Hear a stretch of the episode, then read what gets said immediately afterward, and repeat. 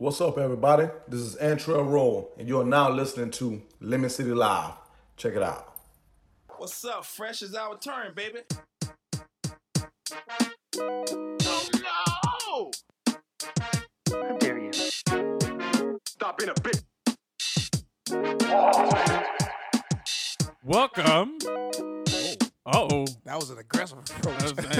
I'm gonna come out at 11, but I'm gonna go to 15 real quick. Good God. I- Welcome I, to the Lemon City Live podcast. I felt like I died and went to heaven, and St. Peter was greeting me at the pearly gates. Somebody had too much pre-workout. There we go. All right, everybody. This is the Lemon City Live podcast. This is episode 131. 31. 131 episodes. CD, you were already. You're He's a at like a veteran. third. Um, close to. You're in your 20s already with us now. yeah, roughly. Jesus, yeah. He's a veteran, bro. Oh no, yeah. Yeah. Is- he- He's got his picture up on all the social media now. Yeah, yeah. He's on the banners. I need, to Official as renego- fuck. I need to renegotiate my contract. Yeah. That's right. we'll, we'll, talk, we'll talk about that later. Um, but anyway, uh, we're here. Joined once again. The beautiful voices you hear around me is the one and only uh, producer Fungus, extending his streak here to 131 games straight. Meh, meh, meh, meh. Mr. Iron Man. That's Sorry, the a little Man. distracted. Yeah, and back from the back from the DL and a uh, back from a trip from uh, injury reserved last week, and you know little logistical uh, issues the week before that. We are welcome back by the one and only Tanar Davis. Thank you for having me back. guys. Wrong, uh, Wrong key. button there. My bad. Okay, all uh, but good. it worked though. It worked. Um, so we're happy to have TD back. I kept his seat warm while we were gone, while he was gone, and um, no, no, no, no, no, you did it. That's Cindy, the intern, there trying to chime in here. You no, you weren't sitting in his seat, so don't give me the finger. Yeah, you don't Um, want to because it had a certain smell to it. So yeah. it. A big thank you to uh, Achilles uh, for filling in the last couple of weeks here for him. Thanks, But- Kelly. But now, uh, what? Who are you? Oh, I'm the one and only, the great Putinho. Fresh. Larry Fresh, aka Edwin, aka I don't know, whatever works. It Yeah, works. It works. Give, give you a new name, the, little, the, the Silverback. You got a little gray oh, going Silver on. Fox. You got a Oh, little gray yeah. going up there. He called, The you a, sil- he called you a silverback, though. Gorilla looking ass motherfucker. Like, I hate you guys. Uh, anyway, we got a great episode lined up for you guys today. We have a couple of great guests on today. We got Jessica Blaylock from Fox Sports, That's covers the. Panthers and the Marlins. You may have seen her on the TV broadcast. Quite the uh, quite the famous person that we get, you know. Yeah.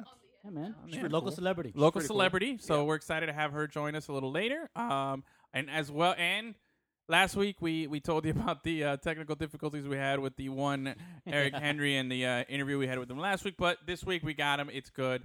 So tune in for that as well. He's going to be talking a little Hurricanes football and a little FIU football. Mhm. Um, but first things first, and some FAU football as well. and some FAU football. But first things first, I'm the illest. Is that how it goes? I don't know. Is that what you were talking- singing? Nah, first thing first, I'm Papa Freak All the Honeys. Oh, yeah. Oh, yeah, yeah. okay. That's right. Yeah, Yeah, big Notorious B.I.G. I freaked the, The honeys. Notorious Big. hey, where uh? Iggy Azalea. Ugh. Hey, so She's awesome. so I was um She's I was listening to a terrible little hip hop at, at work, right? I've been I've been vibing to ninety two point seven, which is you know That- great. that- hey, 92.7. Shout out. Shout out.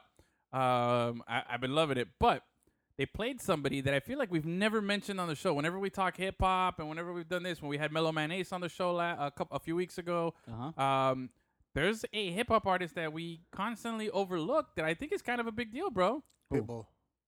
Better than Pitbull. Oh, I think that he goes Pitbull first.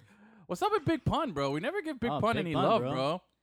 I was Big lis- Pun is amazing. I was listening to um to to his stuff today because they were playing it on in the morning. I was like, yo, I haven't listened to some good Big Pun in a while, yeah. and I started jamming to it at work. I was like, shit, like dude is like, yeah, he had he had flows. oh, of Yeah, course, man. Like back Yeah. then, he was he was he was ranked among like Biggie. He was in that. exactly. so yeah. is he is he got to be like the best uh Hispanic Nah. MC? Oh, m- Hispanic. That's Yeah. that's a good argument. I can I can say that. I yeah. would say so. You think Yeah. so? Yeah, As man. far Yeah. as like li- lyrical, putting together the rhyme, structure, flow, everything like that, the dude was I mean, off, Like- the top, off the top of my head, I can't think of another MC better than Big Pun, like another Hispanic MC better than Big Pun. Yeah. You know? What's So your favorite I- Big Pun song? My favorite Big Pun song is uh, Deep Cover. the one that uses Yeah, the deep cover, yeah, Mhm. with Fat Joe. Uh, Just because of this one line where he says, uh, "Leave him dead in the middle, a little, literally, little did he know something did yeah, he?" diddly, oh, my middle middle didn't that do diddly, yeah. Yeah, that I- shit was so sick. First time I heard it. No, I God yeah. I, I feel like that's a that's a solid one there. Yeah. But you know which one I liked? I liked it from the from the It's so hard.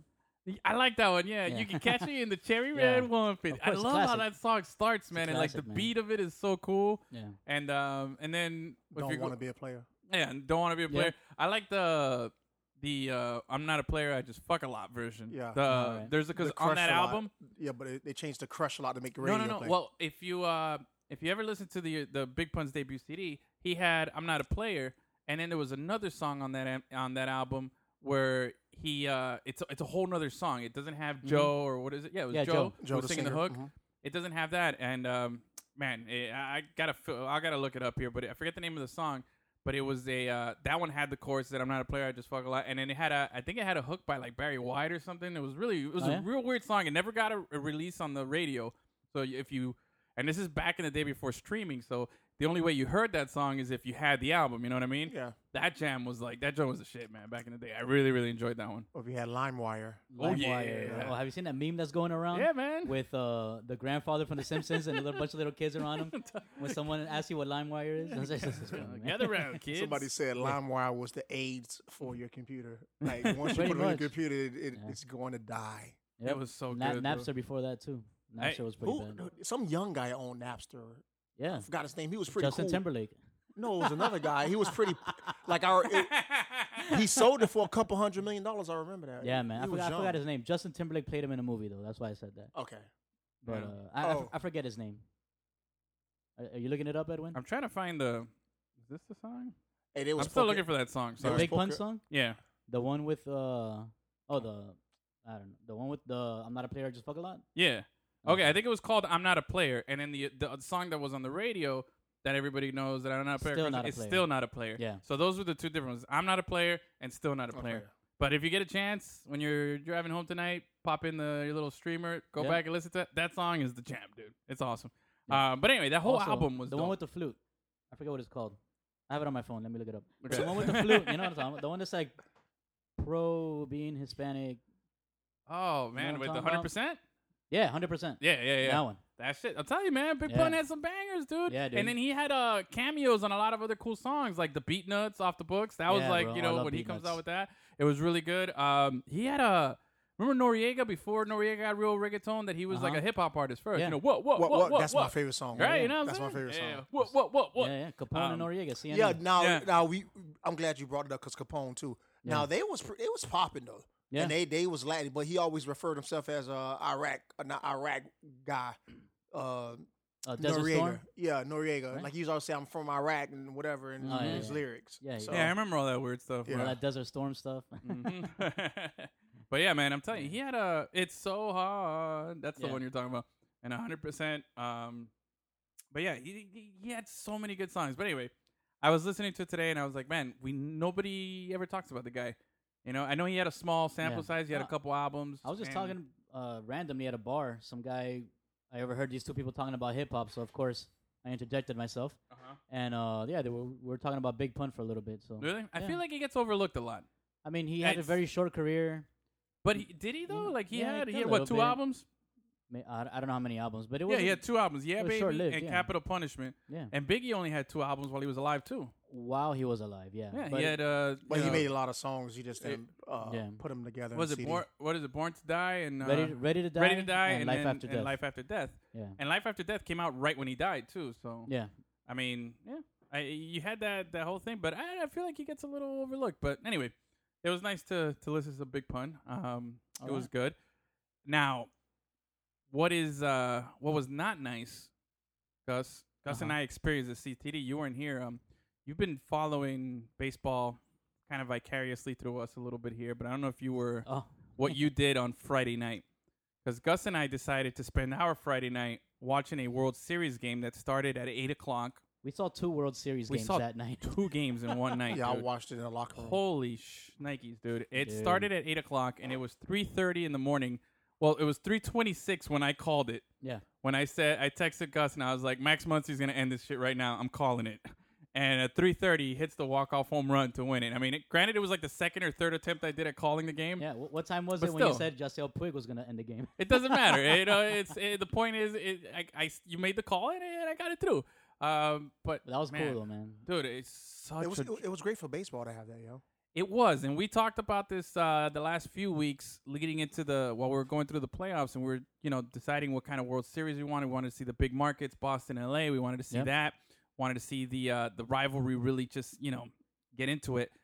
But I'm gonna say one thing now. You know, I was I'm a Dodger fan, and I was going for the Dodgers. I was pulling for them, and um, I'll say one thing about this Red Sox team.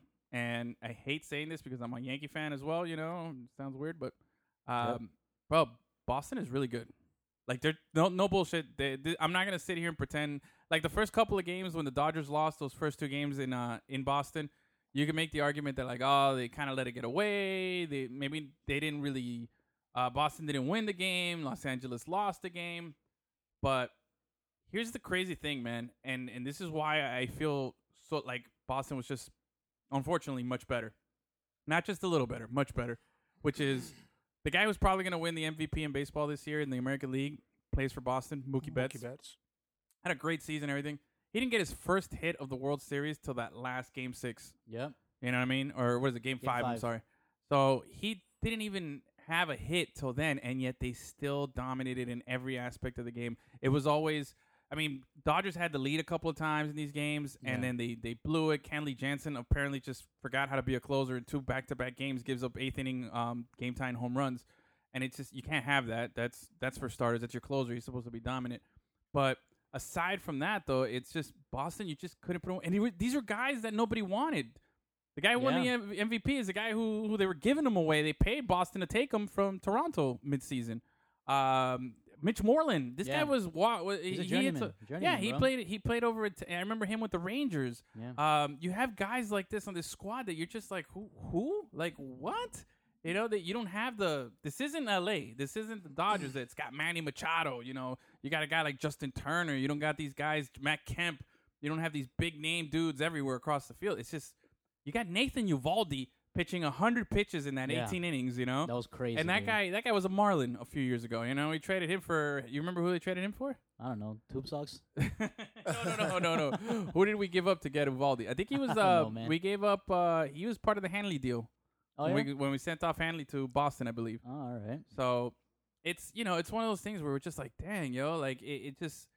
I was impressed. I, I hate to say it because I, I don't like Boston. I think their fans are obnoxious and they're all you know Boston, Yeah. yeah. you know. So Boston uh traded away Eovaldi, and then they ended up getting him back. I believe so. Yeah, I believe that's the the trajectory of him.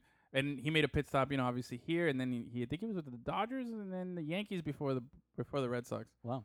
But you know, A lot of the commentators said they're probably the, the second best team in Major Baseball history, next to the I think it was the '98 uh, '98 Yankees. yeah, 98 Yankees were dope. Yeah, But uh, but here's the thing. The other thing, they only lost three games this playoff series. The whole Mhm. playoffs, they lost three games. They lost one game on the road, which was that 18 inning game. That was the only game Yeah. they lost on the road. That's nuts. They beat what I thought going into the playoffs was the best team in baseball, the Astros. They beat them in five games. You know what I mean? Last year's World Series champions. last year's World Series champs, who I felt they got better this season. You know, they added pieces. Uh, Well, they cheated a little bit. they cheated a little bit. But who is it that said that um, if you're not cheating, if you ain't cheating, you ain't trying? That was You're- me. But no, anyway, and, and going back, like the Astros, I felt were the most complete team. I thought Boston was a great regular season team. They had the most wins and everything, uh, well deservedly. Yeah. But you look at David Price. He's a horrible record as a starter going into the uh, going into these playoffs as a playoff uh, pitcher. What was Just- he? 0 and 8 or something? he was 10? no, he was like 0 and 9 and with in 10 appearances and an ERA of like 5 something and then you saw it that game that we watched against the Yankees where they they tagged him for like 5 runs Yeah. right off the bat. He didn't even make it out of the first couple innings. Um, so yeah, it was it was a struggle to watch. Like I, I wasn't expecting that from Boston. But it's it, man, it's it's a testament to um to Alex Cora. Yeah, and balling how, how he stuck with him. UM guy, How he bro. stuck with him. Yeah, UM guy. Yeah. Um, he wins a championship last year Mm-hmm. as the assistant coach and uh, bench coach or whatever it was for uh, Houston, and now Yep. this year he's the uh, first Puerto Rican coach ever to win the World Series. Yeah. So props to them. Second ever Hispanic guy. Second ever Hispanic. you know, shout out to Big Pun. Yeah. Shout out to Big Shout out to Pun. Big Pun. uh, and, and and it's just it was it was it was it was a fun World Series though. It really was. I enjoyed Yeah. it. I it's not the outcome that I wanted and not the duration that I wanted. I wanted it to be a little longer. yeah. But it is what it is. It was enjoyable. Um, but did you watch any of it? Yeah, I watched it. I watched that game when it went to 3 a.m., but I actually watched it to 12, and I left the locker room, Okay. and I knew, I knew LA was gonna win. I just didn't know how. So when I went to bed and woke up in the morning, I was like, "Oh, I figured that was gonna happen." it, wa- it was a great series. I couldn't really dive into it because of you know I'm so focused on jai-alai, and I wanted to get to bed early. Uh, You know why I knew LA was gonna win? Mm. why? Because however late it was in LA, it was three hours later for those Boston Boston guys, yeah, that's true. You know that's I'm true. saying? That is So true. that game finished at 3 a.m. for them. Yeah. And after the and after that game too, you figured they used all their pitchers for Boston. You figured, okay, this is a bad recipe for them. What do they do? They come back the next game and David and Price win. pitches a, a ridiculous game. Like Yeah. so, it's um, it's it sucks, you know. But anyway, oh, I man, my apologies. Forgot this is the Lemon City Live podcast. This is episode one thirty one, and we must say our thanks here to Magic City Jai-Alai and the Magic City Casino. Live the high life. The fastest game in the world has come to the Magic City, where they showcase the best features of the sport combined with state of the art court and talents of our very own homegrown athletes and jai-alai experience like never before. Like our boy TD over here, That's right. who's slipped up a little bit, but we got faith in you, boy. We got faith, Appreciate man. it. Come here, come here, man. Appreciate it. Fist me, bro. Appreciate There it is. I need You know, we, we, me. we got faith in For our homie sure, right here. I He's already gonna- told you, bro. I already told you. You were the first one to make it to uh to uh, step up a notch. Yeah, Everybody caught up. Now and now you'll you're gonna it be the first one to take it to take the it to next next level, and you're gonna finish strong. yeah. The Remember, uh, and remember, uh, you can catch the jai-alai action over at Magic City Casino every Wednesday to Sunday at starting at 3 p.m. and then again at 7 p.m. Mm-hmm. Yeah, and uh, admission is free. All ages welcome, but you must be 18 and older to wager, and uh, wage responsibly. I feel like that's what should go after that. Is that how it is? Wage yeah, that's that's a nice that's a nice send off to it. Yeah, because somebody might go in there and spend a thousand dollars. Yeah, don't go nuts. Go in there, and enjoy the game. It's a good your rent time. money. But um, but you want to talk a little bit? You want to vent out a little yeah, jai-alai you know, we're, frustration we're, here? we're, we're going into the, the the fourth quarter of the season, Okay. and I had a twenty fourth quarter. Yeah, throw up holding your the fours. fours up your fours. and I had a twenty game lead on uh, one of my opponents named Anderluck, and he's playing very well. I give credit to him. He's he's he's going out executing his throws. He's finishing, and uh, he's staying competitive. So, you know, all of this is just a, either it could be a testimony of how the season can end for me on a good part, or I could just blown it and use it for fuel going into next year. But either way, it's been a fun season. I'm enjoying it. Uh, the guys are working hard. The guys are playing hard, and uh, the organization itself at Magic City has been nothing but a blessing to us. Yeah, and uh, to us as well. Thank you very much. But Yeah. we got faith in you, homie. We know you're gonna kill it. Uh, we'll be out there watching. Appreciate oh, it, bro. guys, also hello, Halloween. This is the Halloween episode. Yeah. 131. That's crazy. Yeah. Well, oh yeah, look at that, 31 on the 31st. Ooh. 13 and 31. At the Look at that, look at that. That's spooky. Gus, can you do a little a remix to the intro with uh, some spooky? I don't know what that was, Damn. but it We- scared the have hell a out of me. witch. We have a witch. We got a witch in the studio. Or either um, a crazy old lady. We got a witch in the studio over here. Cindy the witch turn. Yeah. but uh, but yeah, this is the Halloween episode. Um, by the time everybody listens to this, it'll be Halloween. Are you uh you guys doing anything for? And what, you- what is your your son dressing up as? Uh, he's gonna be some green blob looking thing. Like he's gonna be all bubbly and fat. He's Okay. gonna be a green outfit. We couldn't get him All right. Toxic Rick, Oh, so I that's see. what he wanted to be. I saw. I was at the Halloween store, Mhm. and I was like, "All right, I need a costume," and I was looking for something for my for the day job, and they had a a Rick and Morty costume, but they had the Rick, and I was like, "Yo, I got the pants already," and it's like supposed to be the lab coat with the shirt, Uh-huh. and then it's a mask that you put on, but it's like one of those old school masks that you just kind of just covers the front. head. Yeah. But it, it looks cool because it's him like, yeah, and I was like, yeah, I could just be like, I'm Rick, bitch, and just start flicking so- everybody off. Um, and I wanted to, and I, I was, I was, I was like, yeah, I'm gonna buy this. But then I tried it on, and it actually fit. But man, these costumes are like cheaply made, bro. yeah, it's only for one day. But it's it's that's the worst expect? part. That's the worst part. I feel like if it's only for one day, then sell it like at a price that's you don't feel bad disposing of money if you're only gonna wear it one day. Mm-hmm. I was like, they wanted forty bucks for this thing, and I'm like, man, like this is like super cheap. Like, and it, and here's the thing, here's what I realized this Halloween season that maybe I hadn't thought about much in the last few years in Halloween. Um, if you, I hear some noises here. Um, if uh, I think this place is haunted. Um, oh man! And uh, if you want to do Halloween and you want to do a costume, you gotta like start building it yourself, like with plenty of time in advance. If you're the week of Halloween, you're at one of these Halloween studios like I late. was. You're too late. You you gotta settle for low end stuff, you know. And if you want, if you're somebody who enjoys dressing up, and you gotta give yourself time. And if I had time, I would have bought the cool mask. I would have bought the uh, you know, an actual lab coat, and I have the shirt that matches it and everything. So it would have been cool. But you know, unfortunately, it know, it wasn't fun. You know how uh, stores and stuff are preparing for Thanksgiving, like Yeah. in the middle of October. That's true. Yeah. That's the same thing you got to do as a Halloween costume. You got to prepare for like September 15th, Yeah. knowing that, all right, I got to have the best costume ever. Yeah. y'all guys remember what I was for- Halloween like in 2008. So, I- Yeah. we know it- you. it won- you still won. You still yeah, won. it took me it took me f- literally five minutes to make that costume. So, but yeah, uh, my son's gonna be some green little blob thing. what about you? You gonna dress cool. up or? I'm gonna be a jai-alai player. oh, nice. Hey, wait. Do you guys get to wear like some jai-alai swag, Halloween Oh, swag man. tomorrow? I should be a jai-alai player. You should, dude. have You got the, I have the cesta. cesta, and I just wear a bicycle helmet or something. Yeah, and just and, and just run around throwing a, uh, a tennis ball Yeah, dude. against a wall, like and, and fall on the ground and, and throw like a rebote or some shit like Nice, that. I'm actually. I, I wanted to dress up for work, like do something, but then the Pickle Rick outfit came didn't come through. So then I, you know, I said, you know what, I'm gonna do something a little. I'm gonna go with the subtle little touch of Halloween, but to a regular everyday look. I'm Mm-hmm. just gonna go dress up like normal workday, but I got these cool little horns that look like they're growing out of my head. Mhm. It's that's like scary. actual like that latex makeup stuff. It's Uh-huh. uh, it, so it's supposed to look like it's legit popping out of my head, and there's gonna be some blood. So I'm just gonna show up to work with Hey, horns tomorrow. If I was you, to be honest with you, bro, Uh. I'll come as Bin Laden. Bin Laden? Wait, come on, bro. Right, you got the you got the beard already. Just put a turban. man, but the, it's I mean, well- you're not you're not watching the news, bro. Like things are bad outside, man. Last thing I want is someone to mistake me for something. But just start screaming in your job. You know, that's just uh, you don't want to know that stuff, man. I gotta stay away from that. But uh, with baseball season now over, I'd like to. Uh, I think this is the appropriate time to bring in an expert on the Marlins and also on the Florida Panthers. How about you? Seems like a good time. Yeah, Yeah. man. All right, let's do it. Let's bring on Jessica, uh, Jessica Blaylock from Fox Sports, and uh, and let's talk a little baseball and let's talk a little hockey. How about a little puck talk, right, Gus? Puck talk. Let's give, Give it to me. All right, everybody. We're joined by Jessica Blaylock. How you doing, Jessica?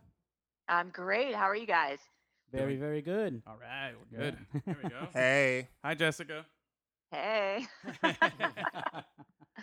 So uh, yeah, we brought Jessica on so we could talk some Marlins and Panthers. Right? They've both been, they've both been in the news lately a little bit. So yeah, let's get to it. actually. Uh, Edwin, tell everybody where people can follow Jessica. Well, be sure to follow Jessica at Twitter at Jess Blaylock. That's J E S S Blaylock.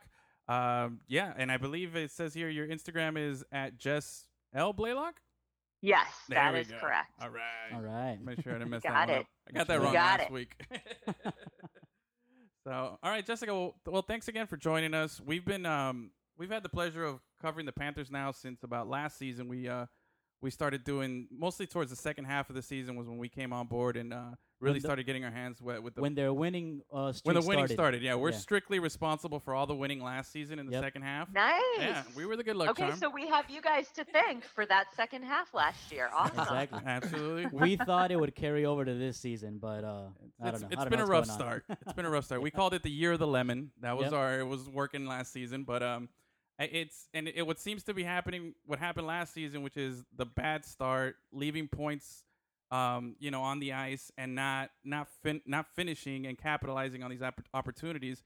With the rough start last season, has it looks like it's continuing this season. I mean, these these games they're, they're scoring goals. They're just giving up late leads, giving up these goals Right. it's been how, how has it been for you as you know seeing this team and, and going through last season and seeing how this season has started up for you Yeah, and uh, well, I think that's kind of the frustrating thing about it because talking to a lot of these guys before the start of the season, the one thing that everyone agreed on was you have to start fast. You can't have a similar start to last season where you struggled out of the gate and then the second half of the year not only did you have to play really well and win a vast majority of your games, but you had to rely on what other teams did as far as your playoff hopes were concerned. You know, the Panthers were scoreboard watching when it came to the Columbus Blue Jackets, when it came to the Devils, when it came to the Philadelphia Flyers.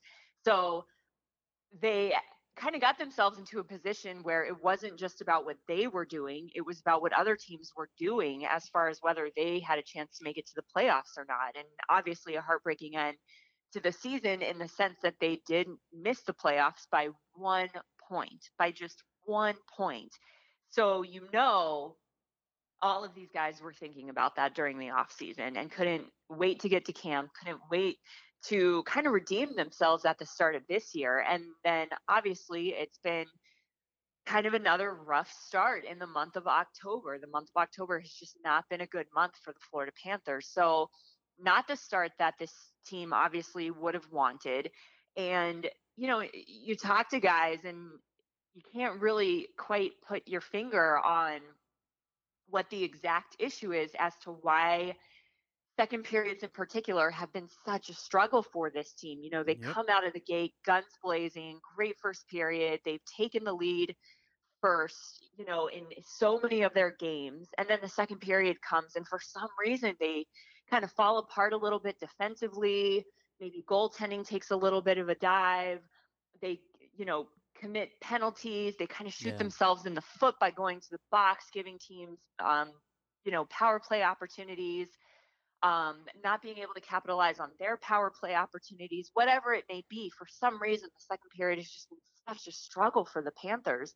Um, and so I think the biggest thing for them, they're just still trying to figure out how to play a full three periods, you know, a full 60 minutes, start to finish, no drop offs. And that seems to be the biggest thing for them. And then, of course, special teams, like I mentioned, you know, either giving up goals on uh, while they're on the penalty kill or not being able to capitalize on their power play opportunities. I remember talking to Aaron Ekblad at the start of the season and asking him about special teams in particular.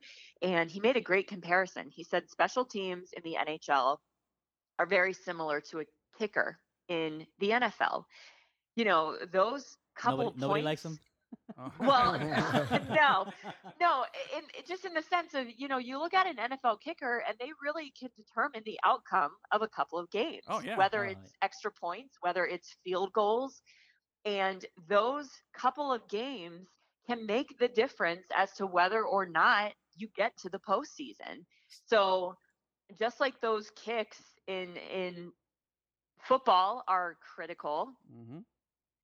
special Yeah. teams in the NHL are critical So to are- success. Are you saying that the Panthers are the Cleveland Browns? Is that what you're telling us right now? No, not at all. No, no, no, Not- no. No, don't start on my Cleveland any Browns means. now. Although, hey, Cleveland finally won a game. Although I did laugh, you know, Cleveland's opening game of the season. What was it against Pittsburgh? Yeah. Where Oh, yeah. Cleveland's the only team that didn't lose a game but didn't manage to win the game either. I Yeah. mean, Yeah. it's unbelievable. It's typical Cleveland. Yeah, but but with the Panthers, I really do think this team is way too talented and way too stacked yeah. to continue to struggle for too long. I mean, if you look at the players they have on their roster, the Alexander Barkov, the Vincent Trocheks, the Jonathan Huberdeaus, you know, you can keep going on and on down the list. Evgeny Dadonov was an unbelievable pickup for the Panthers. The cat daddy. Um, yeah. That's yeah, my- so that's I just think they're one. too talented to keep struggling for for too much longer. Yeah, and it, it, I I feel your your your your pain and frustration there because we've even though we didn't cover the Panthers the years before um, last season, I, I remember going to the playoff game just a couple seasons ago or, or three seasons removed now, and being there and, and seeing and it's pretty much the same core of players. The Yeah. same Right. this and it's it's exactly what you'd want in any sports franchise. You want young, talented guys that you can build around, and they've been doing that. And I feel like the only change from, I, mean, the only major change as far as the team goes is personnel wise from that team that made the playoffs was that you had a veteran leader like Jagr who was on that team. I don't know what kind of you know special spooky monkey he was putting on the team there that made him uh you know turn the corner, but it feels like we we we hit uh, a pinnacle there, and it's just I don't know if the rest of the league got better or we're just not playing the potential, but it's kind of frustrating as a fan seeing that talent and the roster that we have, and that we haven't really lost anybody. You know, we've been able to keep that same nucleus, and that part there as a fan, I, I, I see the frustration. That's what we, you know, what people tell us the most. Well, I think there's a couple of things that are different. You know, when you look at Jagr, he was playing alongside Alexander Barkov and Jonathan Huberdeau. And for some reason, the three of them were just magical together. Yep. It made it made I think Jagr almost feel like a young guy again, playing with the speed and the talent of those two guys, and it made those two young guys that much better playing with a veteran like Yogs. So that line was just unbelievable. Yeah, yeah. I I thought it was like also- 1990 all over again. He was feeling rejuvenated. and I think also, you know, you look at as far as defensively, you had a veteran defenseman like a Brian Campbell, and you had a guy out there like a Shawn Thornton who may not necessarily have generated a lot of points, but you knew when Thornton was on the ice, you don't mess with any of the Florida Panthers because Thornton would drop the gloves in a second and bring that physicality and that toughness. And, you know, I don't know that the Panthers necessarily have that guy right now that's going to do something like that. That's I think um, Alexander Petrovic is, Yeah. is kind of stepping up and, and trying to become that, but he's not quite there yet. And you see some guys get feisty, you know, Mike Matheson, um, Ekblad. You'll see a couple of guys get feisty on the ice, but I don't know if you have kind of that that tough enforcer type guy any longer Yeah. that you know you can't get away with anything because this guy is going to come after you in the next shift.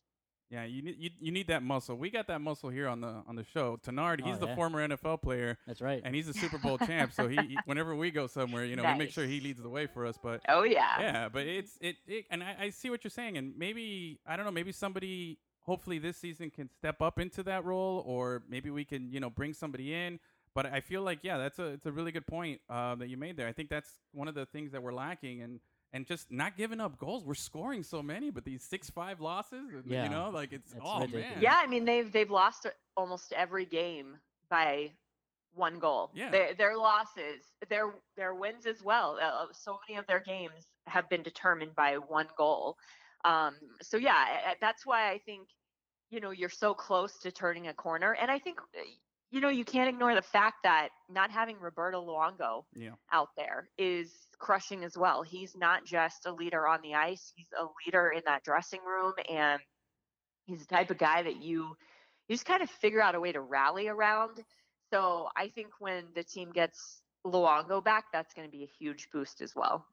I Yeah, agree. Yeah, Lou was great. I mean, we, we, we saw we were there after Parkland, and we know the type of leader he is and how he steps up. Yeah. But but Oh, Reimer was great last season too down the stretch. I mean, I think at one point he was like uh, nine and one or seven and one and some No, stretches. he had yeah, yeah. Reimer did Yeah. a great job, a But- great job Yeah, stepping up last year. converted. And then when Reimer got hurt, Harri Säteri did a great Yeah. job stepping up. So, yeah, you know, it's just it's one of those things where just all the the things that you need to click aren't clicking at the same time. So as soon as everything kind of gets on the same page, I, I think I like I said, I think this team is going to be fine. I think it's just frustrating to kind of see them get off to a, a rocky start again when that's Yeah. kind of the last thing that you wanted to see happen when you had so much momentum going into the start of the season. Yeah, and I'm looking at the schedule now, and there's really there's only one game that was decided by more than one goal, and that was against the Rangers. Against the Rangers. Yeah, yep. the I think that what that was a 5-2 ti uh 5-2 final, yeah, something like 5-2. that. Yeah. Yeah, I want to cruise to some victories, man. You know, how about a nice little four nothing? Right? Game's over I by the know. second I- period. hockey hockey Yeah. season seriously takes years off of my life because I forget how stressful watching games can Yeah. be. It's so much fun, but it's so stressful too because you never feel like a one goal lead is safe. Everyone says a two goal lead is the worst lead to have in hockey.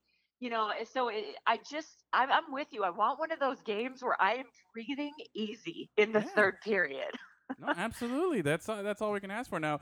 So, are you telling me that it's more frustrating or more exciting to watch a Panthers game than a Marlins game? Is that what I'm hearing?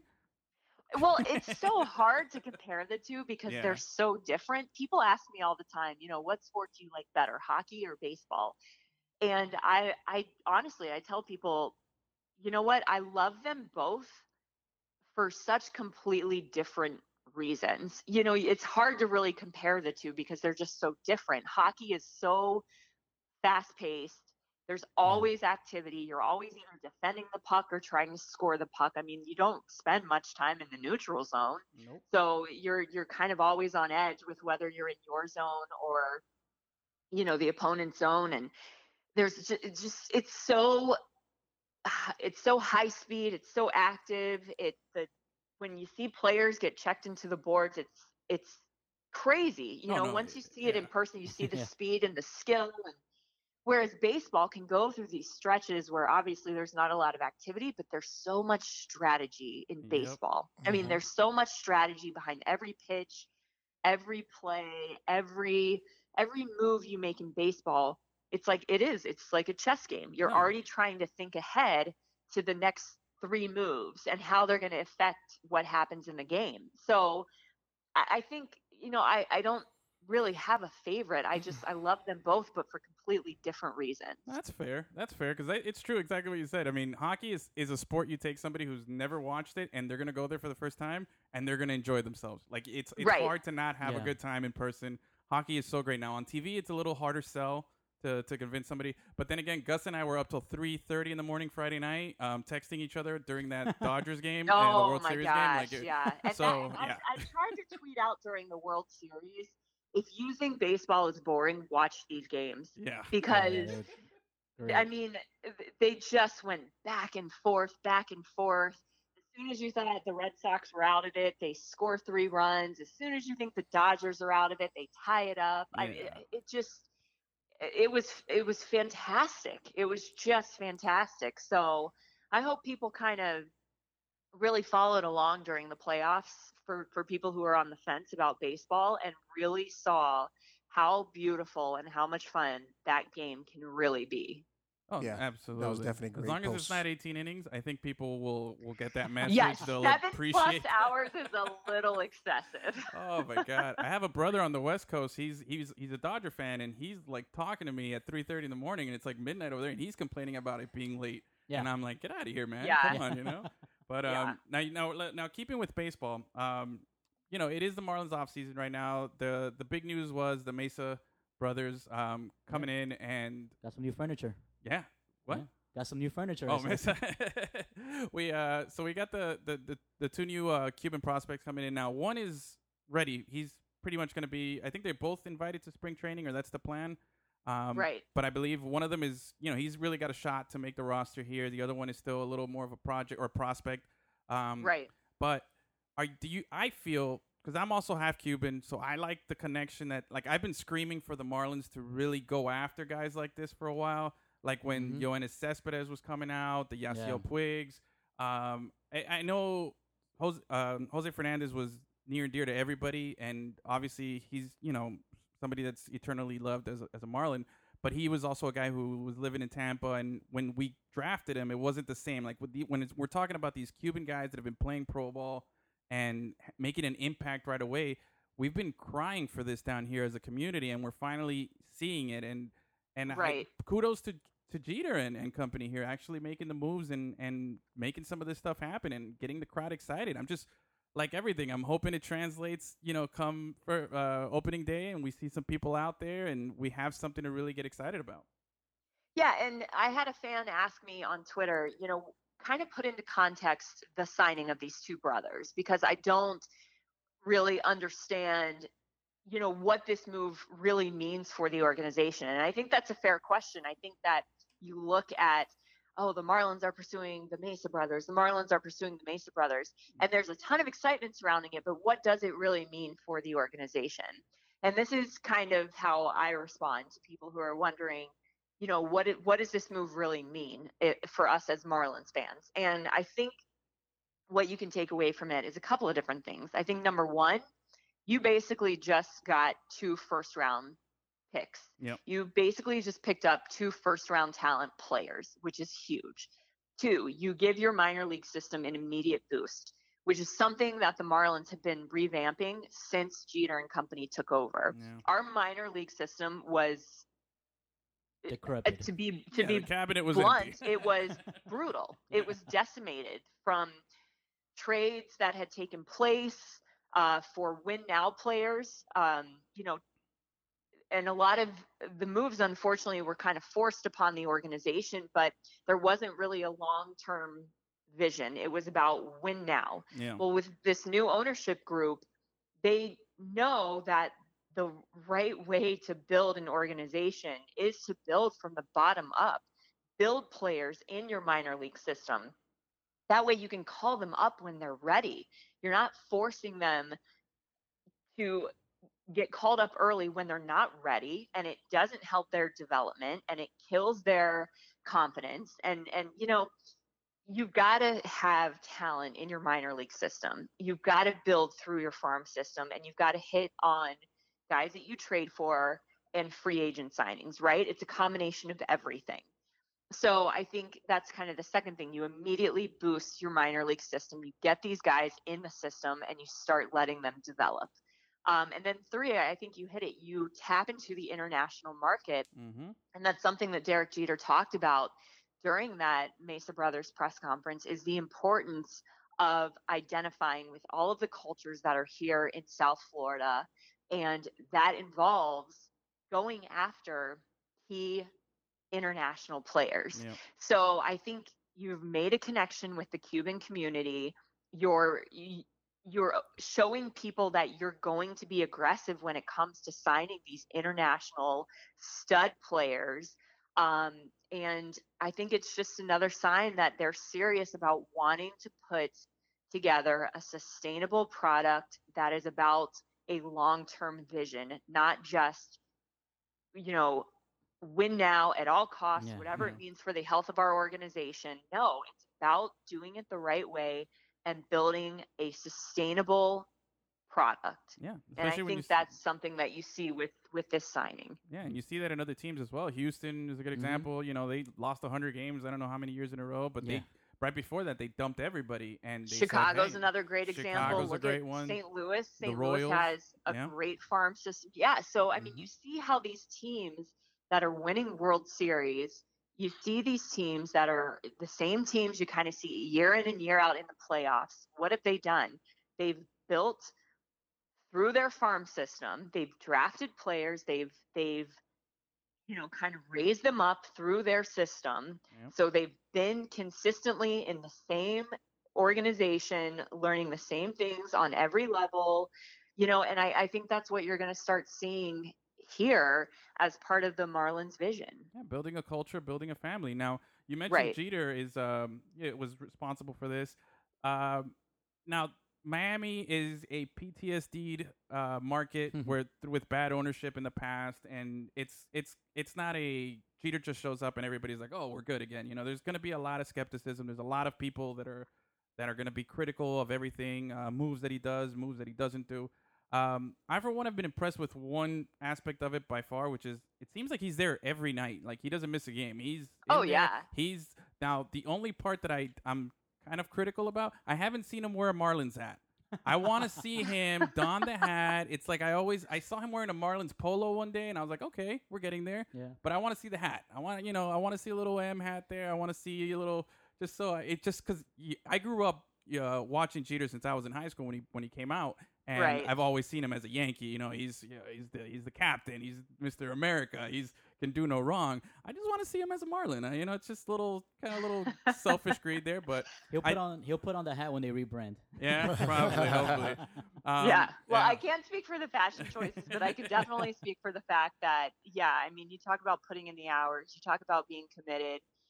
Derek Jeter is a winner. He wants to build a winner, and he's Mm-hmm. doing everything he possibly can. And the one thing I would say, you know, I, I will not sit here and tell Marlins fans how they should feel. I've only been around the organization for four years. Yeah. So many fans have been around since the beginning, Oh, and they are jaded. And I get that. What they've gone through, they've been patient. They don't want to think about having to start the process all over again. Um, but one thing I would say is that give Jeter and company a chance because these guys have a plan, they have a vision, and they're going to stick to it. And they're not about, again, they're not about short term solutions that are going to harm the health of the franchise down the road. They want to build a, a winning, sustainable product that once you get it on the right track, it's going to be on the right track for a long time. And they inherited, I hate to say it, but they inherited a mess. Oh, and yeah. sometimes it takes a long time to clean up a bad mess. It's a you know, it dumpster doesn't fire. just It was a dumpster fire. It- Mess is putting exactly. it nicely. This was beyond bad. This was Yeah. So it's not going to be fixed in one season. Yeah. It's probably not going to be fixed in two or three seasons. It's going to take time, but I think once you you get a couple years in and you start to see it come together and you start to see these you know all of these minor league prospects that they traded for guys start to pan out when you when you see what the starting rotation is going to look like and you know you you got to be excited about the Trevor Richards and the Sandy Alcantara's Yep. and the Mhm. Pablo Lopez's and you know they're they're putting something together that I think has the chance to be really special. I'm not going to promise that it's going to work out. You that's you don't know. You still don't know. I don't think anybody can say yet whether it's going to be what they had hoped for or if it's going to fall short. You really don't know yet. You're not going to know for another probably 4 or 5 years. But I would say give them a chance because they want to do it the right way. And I think that's the most important thing. They're not going to make emotional decisions. They're not going to make decisions on a whim. I mean, they are in there working tirelessly and relentlessly to get this thing going in the right direction. They want to bring a winner back to South Florida. And I really, truly believe that they can do it. Oh well, for this, I mean, we hope so. We really Yeah. do, and I know that we we we speak for the fans as well. I mean, it's, as long as they don't do what's been done in the past to us again, because we've, like I said, it's a PTSD market here. We've we, Right. the mention of a guy getting traded or or you know or really anything like that. It's just Right. like we we go into you know the, the fetal position. We're like, why why again? You know, and we don't want to go through that. We get attached to these players, and then only to see them uh, ship off.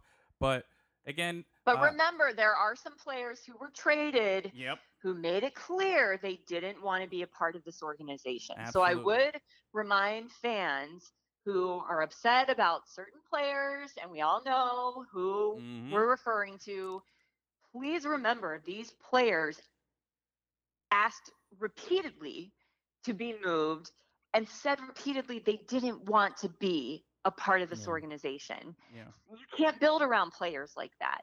You No, just can't. absolutely, You're absolutely. trying to create a new culture. You're trying to create a new vibe in a clubhouse. You can't have negativity and you can't have guys that you're going to count on to be a leader around who don't want to lead.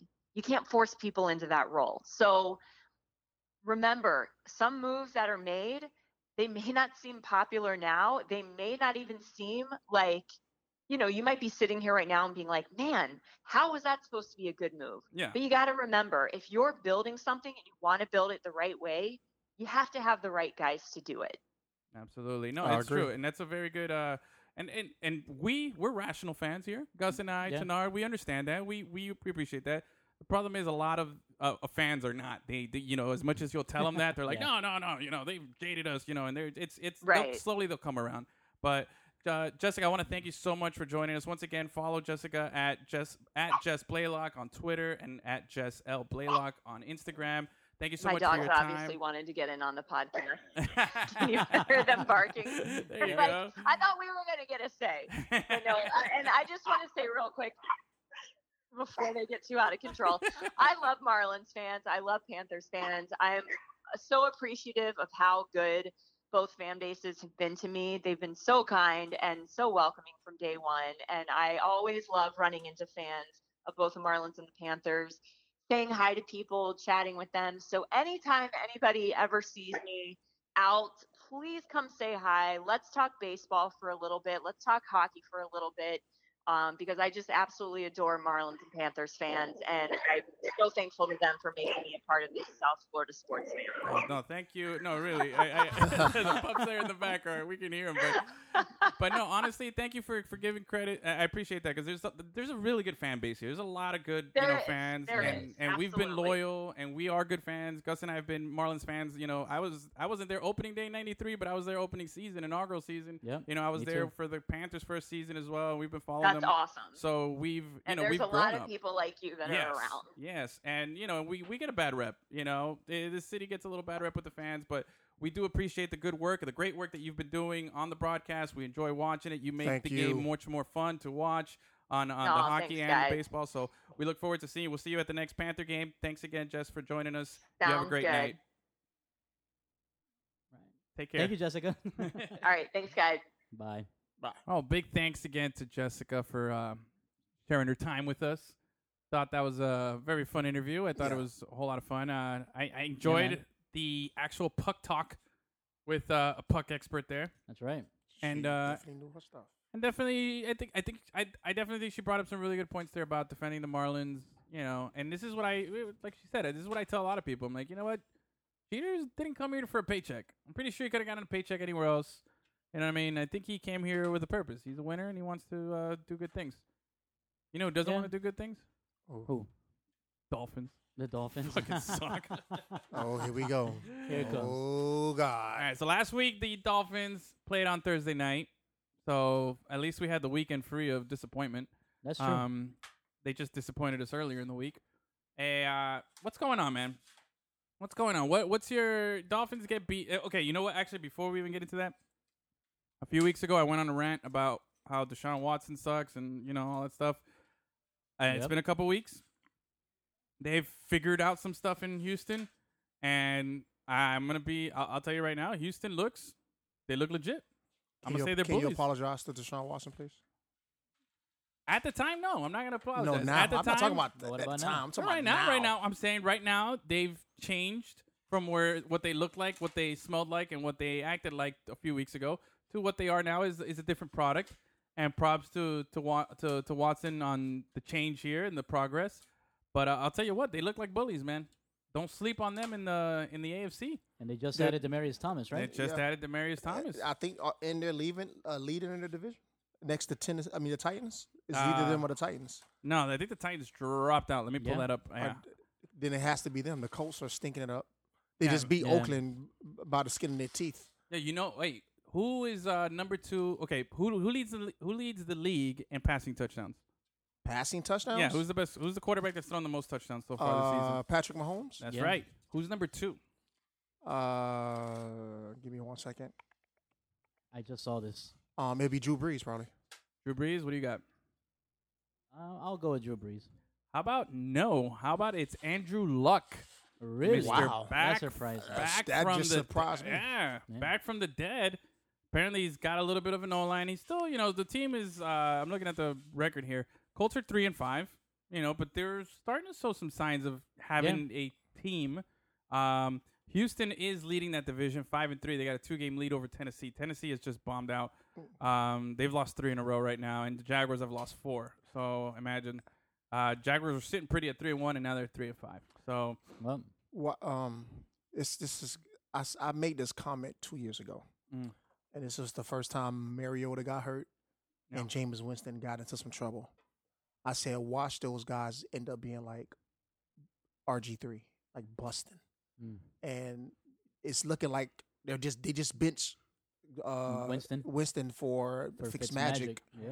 and Mariota he, he can't he's Mr. Glass man he can't stay healthy. Yeah, the Mariota one, I'm I'm, I'm kind of surprised because everybody thought last season was supposed to be that breakout, breakout year. season. Mhm. You know, because he had a good season before that, and last season was just awful. I had him in my fantasy team, so I uh, I struggled with that.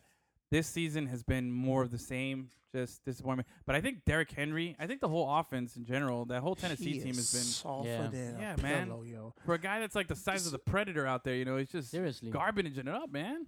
You should be gobbling and that's the people up, man. scout. That's the scout on him because don't get fooled by the size. Don't be fooled by the size. He's Alright. really soft, Yeah. and he falls on one tackle. He's not an Eddie George. They they was hoping he'll be like Eddie George. yeah. He's Oh, not man. an Eddie George. You remember this? This one sucks, but I gotta get props, dude. You remember when Eddie George uh, choke slammed on a stiff arm Ray Lewis? Yeah, oh, yeah. yeah. I, dude. it was, I, don't, know if it was a playoff game too, but uh, they're in the same. have- Yeah, I would think it was a playoff I, game. I don't remember what the, the, but it was such a dirty play. Eddie George was a dirty man. That's the only Buckeye I've ever liked. That Eddie I've George, ever yeah. enjoyed watching play. I, I always I loved watching Eddie George. I thought Eddie George was like he's kind of like Frank Gore in the sense that he didn't have like the the flash and the pizzazz, but he was just get it done. was a you know, workhorse. he was Yeah. yeah he was he was Frank Gore before Frank Gore, but but the thing with Eddie George is that I, I believe he led the league in rushing a couple of times or something. He had statistically great seasons too, um, but he was just that quiet man, just bust your ass, dude. I used to love watching that Yeah. guy. He was play. one of the last good big backs. yeah, You know, next to Jerome Bettis. yeah, man. So- um, so Eddie George, uh, but that's an Eddie George reference on the show, first time. Yeah. And um, but anyway, yeah, Andrew Luck, which I think is the most interesting thing, is the the uh, number two in passing touchdowns. And I'm glad you brought that back up too because I had this this theory that New York is trying to figure it out, right? Yeah. And I feel like Indianapolis was kind of giving up on Andrew Luck. Yeah. I kind of felt I kind of had this opinion that New York was going to probably trade for him I can see that. and bring him over there just to start a chemistry with that young group, him, Odell Beckham, and I think Um, I think him with any weapons is, is a scary thing, they- man. He's I could have so I could have talented. saw New York giving up a first round pick for him. I just don't think Indianapolis would give him up though. I don't think. I, they- I don't, I don't think they would have, but at the same time, if Andrew Luck was not playing well, yeah. and it was kind of second guessing his arm, New York probably would have took a chance on him instead of going into the draft to draft a quarterback and really just turd it on their whole season. Let me ask you this. Here we go. Time to play uh, imaginary GM over here. Okay, you're the GM of the Dolphins. I'm gonna start with you, TD. Um, you're the GM of the Dolphins. Would you give up right now, right now, as it is, two first round picks? Okay, this year's and next year's first round picks for Andrew Luck. Andrew Luck maybe a, a third round pick. Two first out. round picks for So your Andrew first Luck. round pick this year and next year to know that you get Andrew Luck, or would you take a gamble and try and draft a guy, but maybe have another seven years of you know? Of, I'll uh, I'll, I'll take a. I'll take a chance on drafting. Uh, we'll probably do away with Tannehill uh-huh. just because we're gonna we're gonna Oh, bring a gone, whole yeah. new um, atmosphere. And I'll draft the quarterback and bring in a veteran. Mhm. Hopefully, that veteran can start and and and prep the backup until uh, going into the, the end of the season if he does he starts to uh, fumble. yeah. But depending on how high we are in the draft, if we're number one, two, or 3 hmm uh, if I draft a quarterback, he's most likely going to start immediately. Yeah.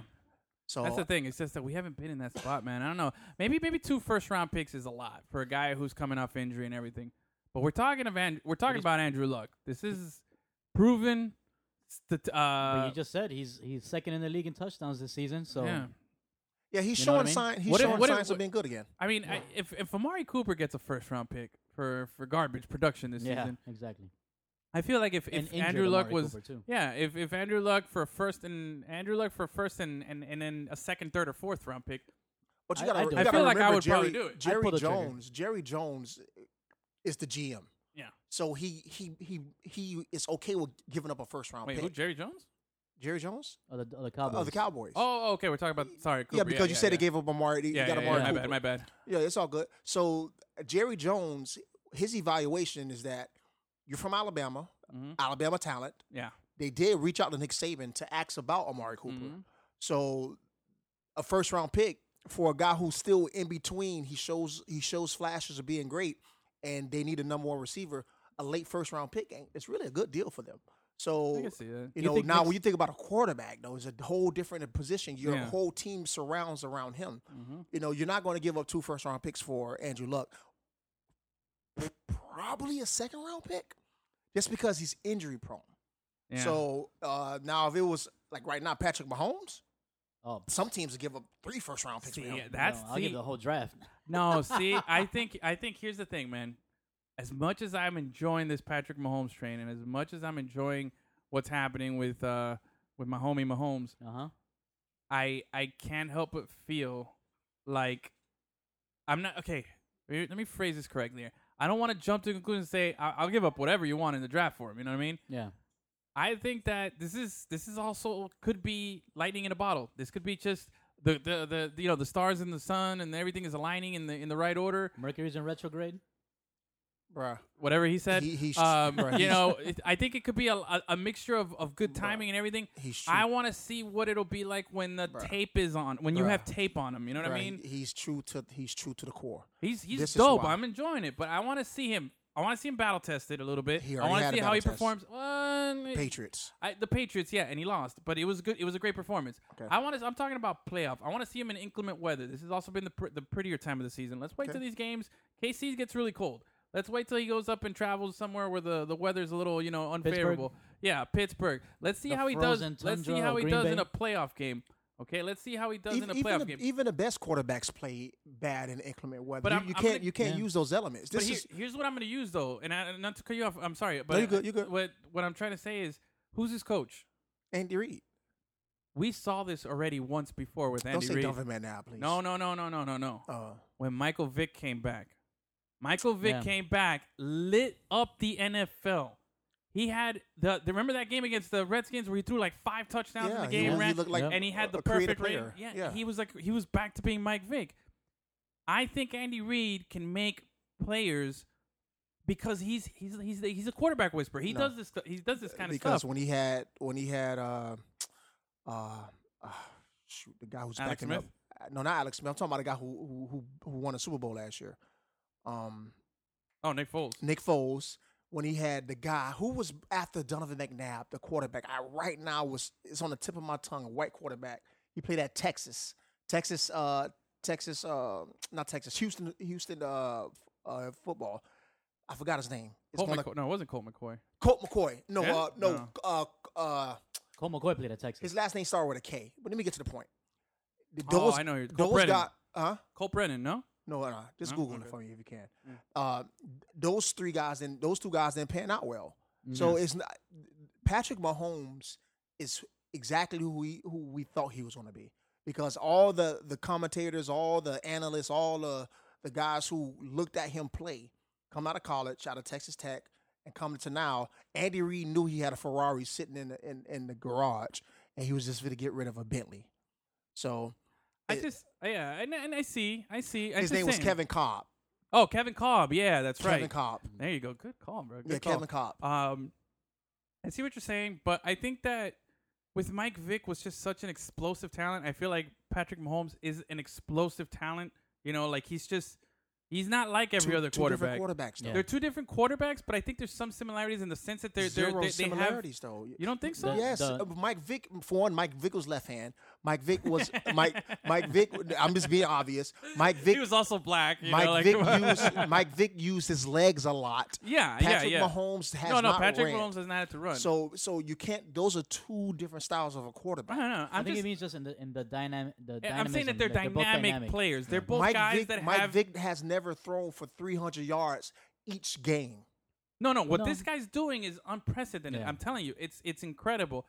I just feel like we've seen some glimpses of this before with Andy Reid and how he's able to get this kind of stuff out of quarterbacks. But we've also seen Andy Reid bomb it in the playoffs, not be successful. But it's not I want to see. fault. I want to. I know, but I want to see Patrick Mahomes a little bit more.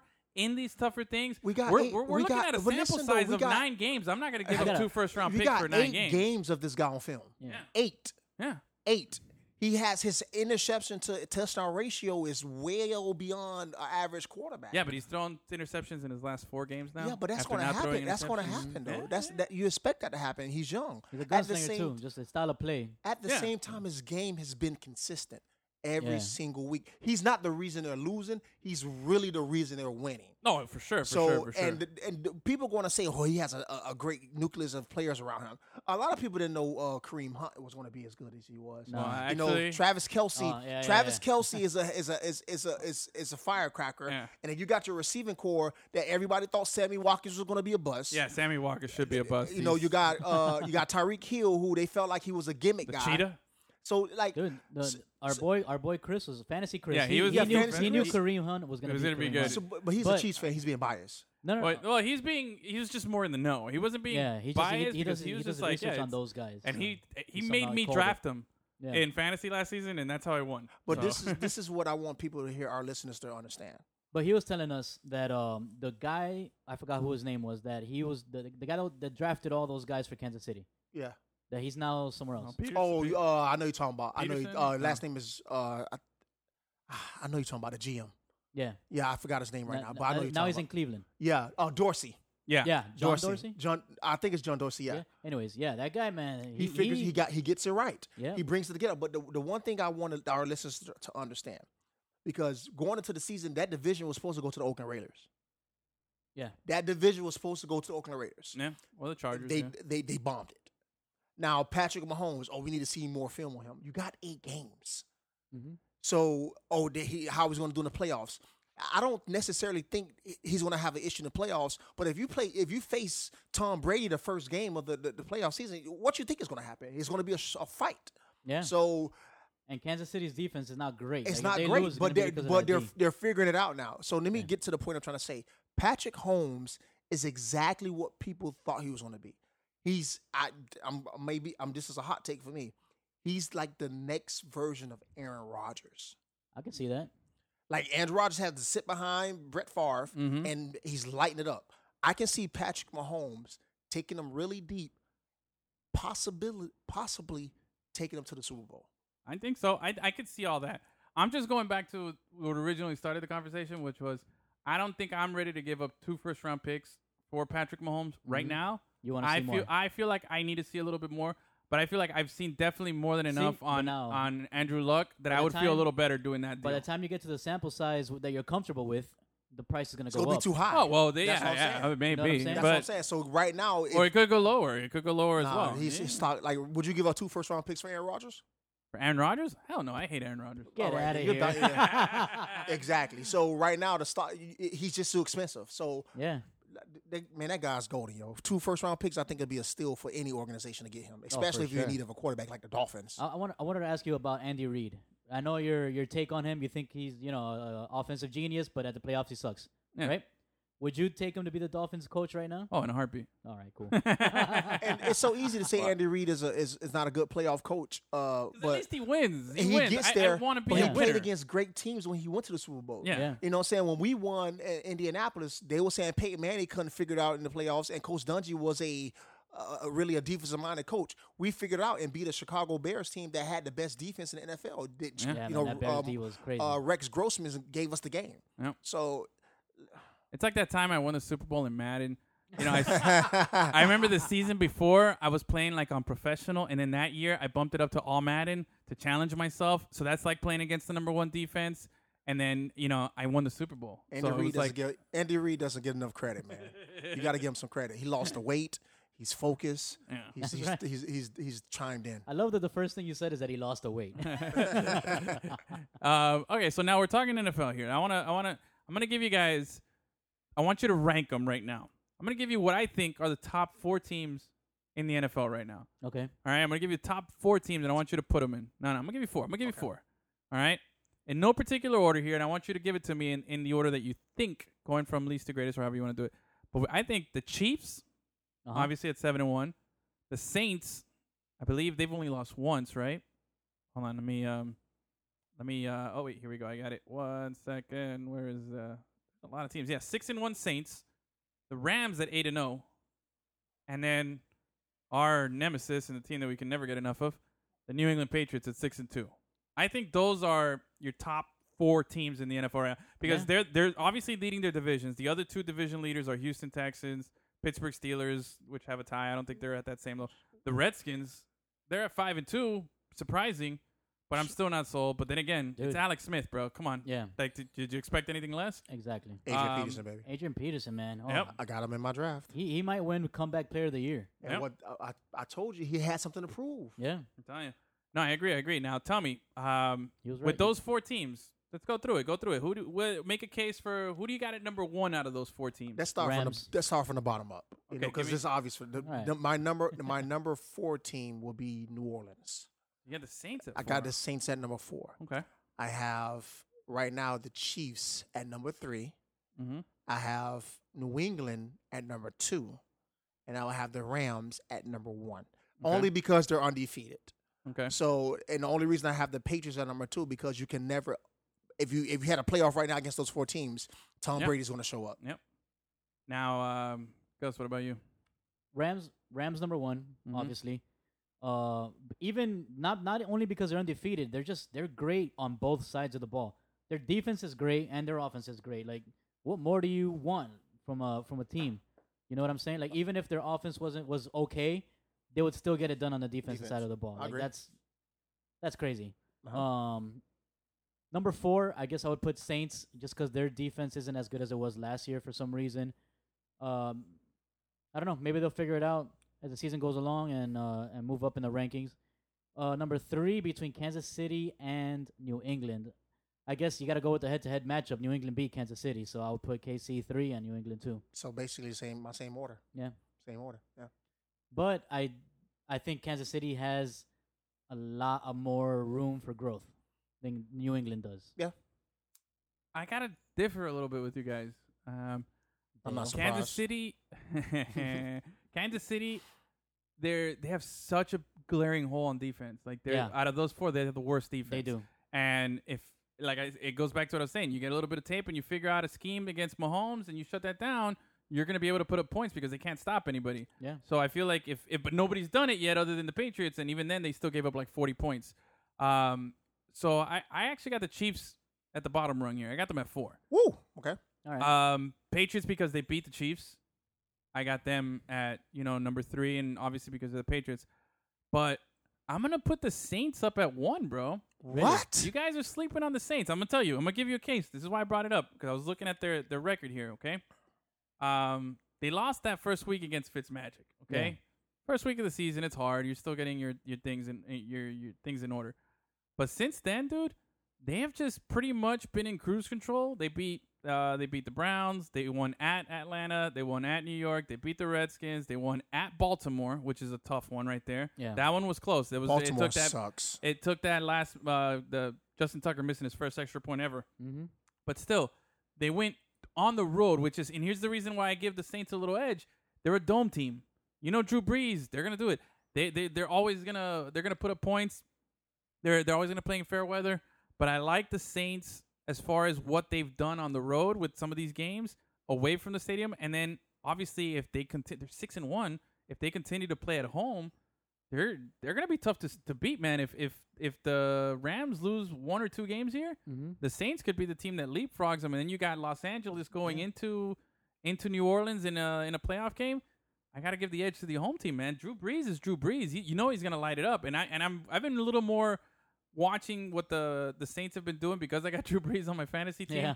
and it's been frustrating me because there's one game that they won like uh, I think it was the 40 43 or 48 37 Oh, here. the Alvin Kamara game. Yeah, the Alvin Kamara game, and and Drew Brees got me eight points. Yeah. They put up 40 in real life, but he got me eight points, and that's that's the kind of offense I feel like this year they're very very balanced. They got Alvin Yeah. Kamara, Mar- uh, Mark Ingram is rushing the ball great. You know they got receivers, they got a lot of they just clicking now. On the offensive side of the ball, you can say the same exact thing about Kansas City, though. No, no, Kansas City, yeah, but I think the Saints got defense is better, Kel- is oh, yeah, way for better. sure, for That's why I got For them sure. above it. But I don't think it's it's gonna be damn near impossible to come up with a scheme to stop Kansas City's offense because man, they got a they got a um what's it called a legit running game. Mhm. They got a legit tight end. They got the arguably the best tight end in the NFL. They have weapons. And they, yeah, man. And here's uh, the other- in and here's the other- sides of the Here's the other reason why I'm giving it the edge to the Saints because this this uh, upcoming Saturday, I mean Sunday at 4:25, the Saints travel to Los Angeles. Or I'm sorry, no, the Saints are at home against in the, the, dome against the Rams. Ooh, that's That's that's a go. good That's, one. go- That's the game of the year go- so far. So far. right there, Yeah. that's go answer the question. That's the game Yeah. of the year so far, and that's why I'm taking the Saints right now because they're the home team. Uh huh. I like Drew Brees I, as much as Je- Drew Brees. Who did the Ram, who did Jared the Goff Rams, is great. Who did the Rams beat last week? I already know. I just want I want you to answer the question. The Rams beat last week. Oh, the Packers. Exactly. Yeah. Who Yeah. did they play? Who did they play against? Huh. What do you mean? Who, who what quarterback did they play against? Yeah, that guy that you See, guys nah, like see, talking about. I hate when he does that, bro. like you gotta Welcome pr- to the like, show. this dude, Aaron Rodgers, who goes into any position. No, he got robbed this weekend because with this guy Montgomery fumbling the Fo- ball, not even giving he didn't Rodgers get robbed. a chance. The, the, Yeah. the Rams showed up when they supposed to. yeah, So I can see the Rams going there and, and winning against against. New I, I like the Rams. I like them, and I man, I can't. Like, I don't have the number in front of me, but if you look up Jared Goff's record since he became the starting quarterback, Mhm. it's ridiculous. Yeah, it's really good. No, not really. Like r- exceptionally good. Yeah. It's it's it's like what the f. You know, I had no idea that he was this They, good they got him as a starting they quarterback. got that pick Yeah, right. man. Yeah, they, got, that pick. right. But here's the thing: he's shown flashes. Jared Goff has of of of taking over games, but I think that team still is is is is the heart and soul and everything is Todd Gurley. If Oh, Todd yes. Gurley, Oh, for sure. if Oh, Todd yes, Gurley gets him. contained, then I don't know if I have that kind of faith that I have in in Jared Goff to carry the team like Drew Brees. like I do in Drew Brees. I if can- Alvin can agree with Kamara and Ingram get you know controlled, I still got faith that Drew Brees is gonna figure a way to get some points. I agree in. with you. Just like my fantasy team, right? If Gurley doesn't go off, I lose. I, don't- I don't. I don't. I don't think uh, Jared Goff's seen enough of defenses to say, "All right, I understand everything about Mm-hmm. NFL." Drew Brees. Uh, Drew Brees saw done seen everything. Exactly. I got a lot of faith yeah. in Drew Brees there. Speaking of uh, fantasy, TD, how'd you do this week, man? Uh, I didn't see anybody got scores besides mine. smoked. Yeah? I got smoked. Who'd I, you play? My, uh, dang it. Oh man, I can't remember his name. It's something funny. Uh, They're I'll all tell you something right funny. now. But I had a, he had he had he beat me about he had like 160 some points, bro. I'll Eh. tell you right now. Um, well, no soup Uh-huh. for you're no soup for you, right? Yeah. Yeah. Hey, where is it? Ah, damn it! I'm looking pulling it up here.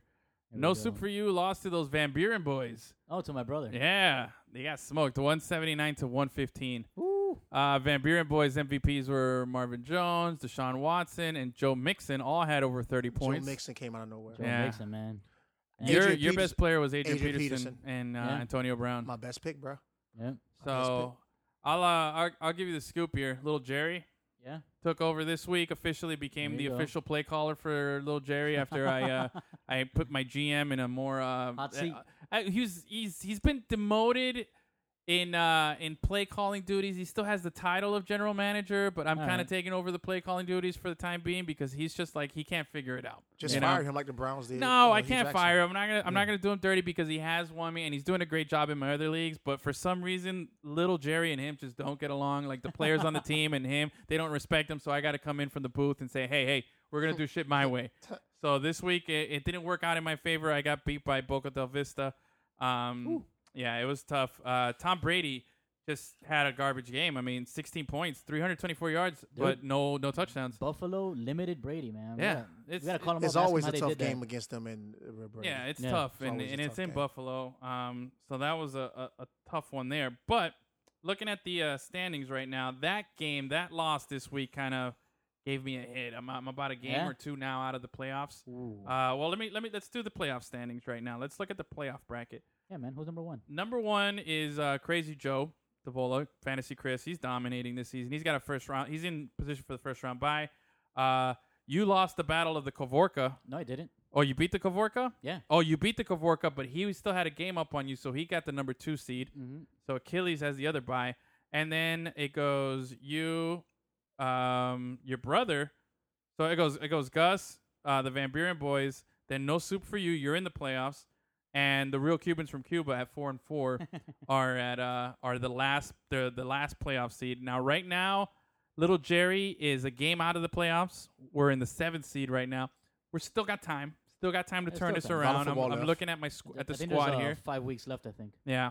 Uh, we have a new clubhouse loser. Um, the worst record in the league is Ferbalicious Manhands. we got to talk to him, man. He's at one and seven. DiMaggio Dunks He is probably doesn't even adjust his roster. yeah, yeah. We gotta have a. I'm gonna have to have a, a phone call with him. Um, Del Boca Vista, who beat me this weekend, that's just their second win, so they move up a game to eighth there. But uh, but yeah, I'm I'm holding it down at the bottom here. I'm not looking forward to. it. But you guys are doing great. Congrats to you, and you're no soup for you. Which leads me to another point. You got a guy on your team that I think I got this team on right outside that top four. I got them just in that next tier of teams, which is I'm high on the Carolina Panthers, bro.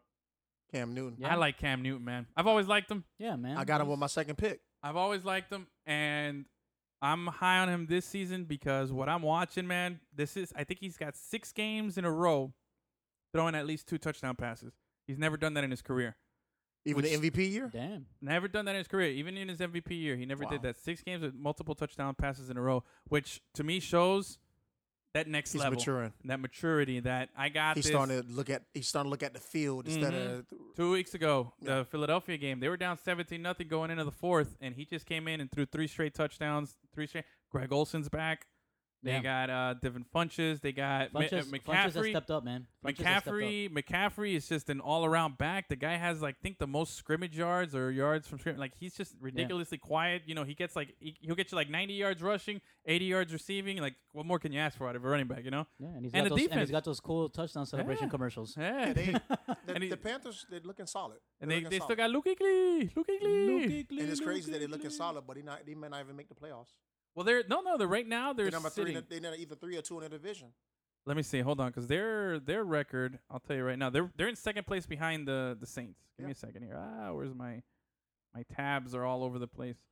Oh, and I have another omission to make that I, I mentioned on our chat earlier. Uh huh. Um, after many years of bashing the Carolina Panthers uniforms, I've I, for a long time I hated the uniforms. I thought they were tacky. I thought they were just like, eh, like they weren't rocking it right.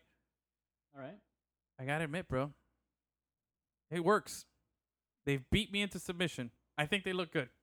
I, I look at the Carolina Panthers so Panthers you now. just change your mind? I'm just changing my mind. So you was the only person on earth that probably felt that way. You think Well, so? Yes. You like those uniforms? You've always liked them. They solid. I feel yeah. I, you know, I, I this weekend when they rocked the baby the powder blues with the Uh-huh. the blue trim like, and I like the powder blues, man. It looks so nice, man. I gotta admit, like I, I don't know. I guess maybe I was living in denial. Maybe I was just like, yeah, uh, uh, they're ugly, but no, they're good. No, the Panthers are five and two. They're just a game out of uh behind the Saints. Okay. So, So the Falcons are what number three in the division then? yeah, Falcons are three and four, and the Bucs are three and four. Yeah. So yeah, we're looking at uh, Okay. at the caca there. Um, All right. but anyway, the fantasy is is looking well. The uh the NFL is looking good. I, I'm telling you, don't sleep on those uh those Panthers. I think they're gonna pull uh they're gonna pull some stuff there. So Hey, man. How I think we should get into some college, bro. I like it. I like it. Let's uh but before you know why why why should we do the college? Why don't we bring in an expert and have the expert Exactly. tell us a little bit about like college that. football? And let's do that. All right, now we are. This is something we tried to do last week, but uh, Yeah. t- technical difficulties did not allow us to uh, pursue this. But this week we are joined once again, but for the first time, by uh, Eric Henry. Uh, Eric Henry is the beat writer for SB Nation, the Underdog Dynasty. Right? Is that correct? You you got it. All you right, got it. there we go. So you cover Conference USA, and, it's, and primarily you're doing FIU.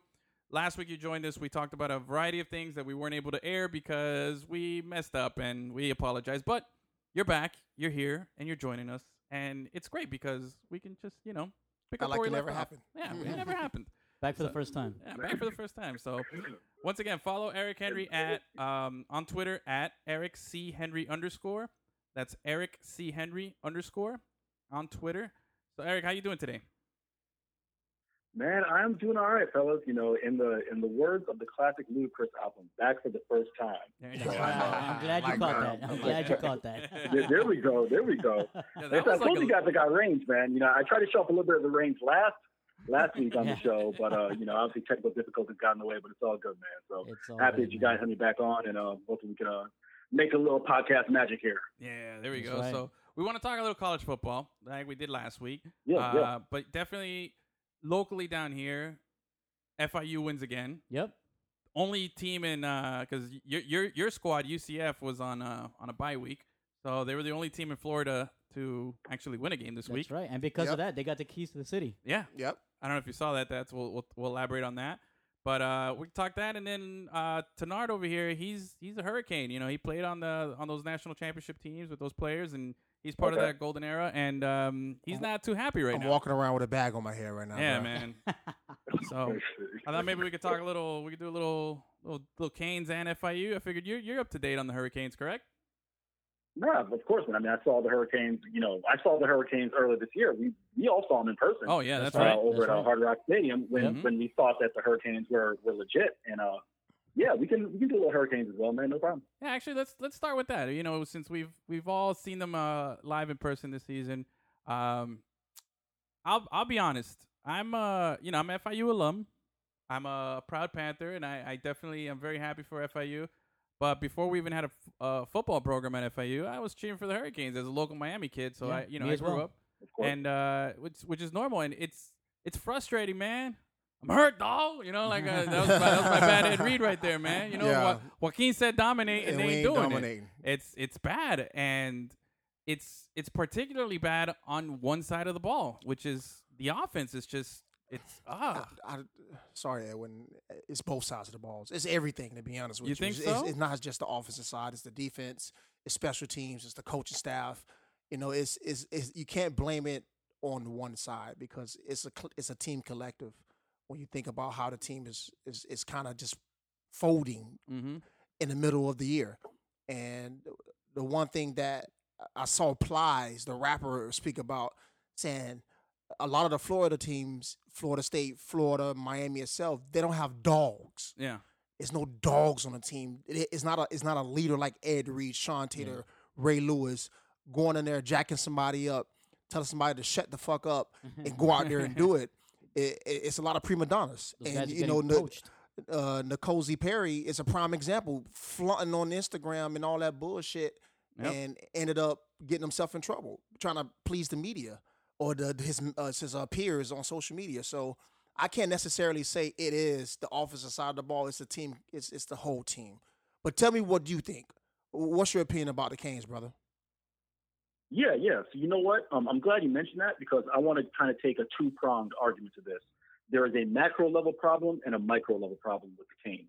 I'm going to start with the micro level problem, which is I agree.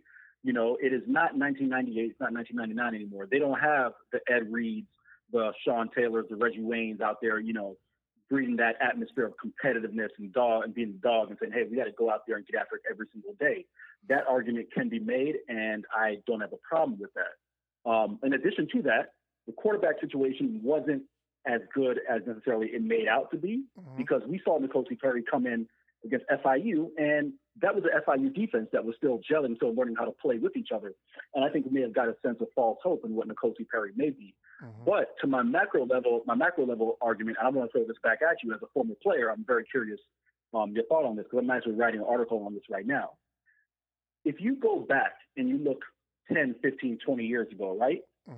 UM, University of Florida, Florida State. Those are your big three, and they can recruit the state of Florida like no other. There was no player in the state of Florida coming out of high school who they couldn't get, right? I agree. Fast forward, fast forward 20 years later. If you're a not the five star kid, right? So the big three are always going to get the five star. They're always going to get the four star kid. They're always going to get the most talented player. Mm-hmm. But when you look at the three star and two star players, those guys who might have helped those programs like a Miami go two deep and three deep at every position on the field, they're mm-hmm. not getting those guys anymore because those kids are saying, hey, why do I want to go to UM or to UF or FSU and back up and maybe start when I'm a junior or a senior when I can go to UCF, USF, FIU, FAU, and play immediately? I think on the macro level, that's been the biggest issue, particularly for the Canes, because the Canes used to run what they call the state of Miami, Dade County, Broward County, Palm Beach County. They could go in and get any kid they wanted. Now, with these smaller schools, such as you know the UCF and USF, they're taking those kids and saying, "Hey, why wait till you're a senior and play? You can come here right now, still get your shine, play on national TV, and make it to the league." I, I- think Miami in particular has been hurt by that a lot. Hey, uh, brother, you literally spoke about something I had a conversation with uh, in Trail Road uh, roughly about three, four months ago when I went out to the spring ball game. Uh, I agree with you 100%. You know, when you got UCF and, and University of South Florida who are, And FIU. And again, no, no, seriously, though, not even joking, FIU as well, Yep. that you can go on there and play immediately and get NFL scouts to look at you. That's the whole goal as a, as a high school player to, is to get to the next level, regardless of what school you go to. Now, if you got FIU that is playing good, it got nice jerseys, got a great ca- campus atmosphere. You got University of Central Florida that got the same thing, just a little bit tier higher, and you got the University of South Florida that you know that is respectable when it comes to college football ranks. So when the three star is able to choose his options, it's like, why would I go to University of Miami? And I'm gonna wait till my junior year and I can go here and start and most likely get out probably my junior year and probably be a first round pick. They're gonna make that choice to go to that smaller school on their their parents may agree too, because the dad and the mom is gonna be involved some of the times with the kid decision. So, brother, what you just said was perfect because I've I've said that before. People thought I was just making an excuse for Miami, but when you got schools like that are in our backyard that can pick off the the, the kids that can go to Miami and actually help us uh, win, we're getting watered down players, and it, it, it- it hurts the it hurts just the whole atmosphere and the culture at the University of Miami because they keep we keep saying the swag is back. It's not back. We're still Nah, trying to find nah, it. nah. It's probably in a lost and found, and we literally trying to find it. It's on a VHS cassette somewhere from 2002. But what you said was perfect, brother. I agree with you 100%. There we go. I'll tell you, I, I, I, I, I agree. Your points are solid. I'm still gonna blame the offense, though. I'm, I'm sticking to my guns. They, uh, you, you, you, they gave up. What was it? Um, oh god, it was they've, they've they haven't even given up more than 20 points uh, in these two losses, right? Talking about defense. Yeah, the defense has been Yeah. playing great. The offense, I'm gonna give you the it to offense you. is yeah, just not throwing picks. Malik Rosier yeah. sucks. The play calling sucks. N'Kosi Yeah. Perry sucks because he can't beat Malik Rosier to get back in the game. So it's it's Now, you made a it's comment. You lot said of you said the play calling sucks too. Yeah, no, it's So, it's yeah, a lot. It's a lot. Mark Richt Yeah. is, is is getting to Al Golden status with me a little bit. You know, like come on, jump, man. Don't jump on that. All ass, right, I'm. I'm I'm also very you yeah, know, let, let's, let, Let's let's, slow down on that part. yeah, man, slow, slow your roll. I mean, I I, I kind of agree with Edwin. You know, if the offense can't stay on the field, the defense is going to stay on the field, and they're going to get exposed eventually. Yeah, yeah, yeah. A great offensive coordinator for the opposite team. If your if your offense is always on the field, you will find holes in the defense. Yeah. And our secondary is not that strong. So i- i- when you have certain, you know, your key players hurt, you know, right now in the middle of the season, uh, and you got enough film on our team to show our weaknesses. You know, a team like Boston College, who is really good this year, they're not. They they want to push over. Yeah, they they was have, able to put up numbers. they against have a bunch of seniors on that squad. Yeah, they, they have they have a really good team, and I, they can probably contend to to put them. I think they can. They have a chance to go to the ACC championship if they win out, if not if not mistaken. Yeah. I mean, look, Yeah. look, look, in what I was getting at, you, they lost at Virginia 16 to 13. We scored 13 points, man. That's garbage for a team. I mean, 16 that we gave up, that's you want that. If you say, hey, we're going to go to Virginia, we're only going to give up 16, all right, we're, we're good. That's good. We're going to go over there, going to handle business, we're going to score some points, and we got plenty of talent. And then uh, this past one against BC, it was 27 14, but that got out of hand at the end with the late score Yeah. because we were just, again, in a pit because we only scored desperate. 14 points. Yeah, we're trying to get on the board. Yeah, So I mean, it's it's it's frustrating. Now, um, this week they're uh, what is it on? What was they're playing on Saturday, 7 p.m. versus Duke. yeah. I don't know. And I'm looking at the rest of the schedule right now. The Duke game at home. Wow, my voice just cracked. I sounded horrible there. You guys got Yeah, that? yeah, I got All that. right. Laugh at me later. All right. Um, then we got at Georgia Tech, at Virginia Tech, and then back home at Pitt. we had that conversation yeah, three we had- weeks ago. I and I and said, I hate to say it, bro. They can go. They can go zero and four. Yeah, it's scary, man. I, I Man. the Duke one seems kind of like all right. Maybe we can rebound against Duke because we play. We're also a different ba- team. we barely beat them last year. yeah, but we're also a different team. At and home. The Canes at home. It's the road woes that always uh, trip us out. What do you think, Eric? You think uh, you, what do you see in these four games here though that I that I mentioned? Are Duke at Georgia Tech, at Virginia Tech, and home against Pitts to close out the season. If you're a Hurricane fan, you have to be a little nervous because, you know, like you said, I honestly think they could go 0 and 4, but there's a real possibility they could go 2 and 2. Uh, you look at VT, which is always a tough game. It's always a rivalry game. Mm-hmm. And Pitt is, is is no slouches here. Pitt is a very good football team. Um, and the thing about also the Georgia Tech game as well is, you know, when you play that funky kind of Georgia Tech offense, that flex bone, wishbone, whatever, that you see only two teams in college football running a year, It's aggravating. it's hard to prepare for that. Yeah. Yeah, because no one else is running that. You know, so that's always a dangerous game.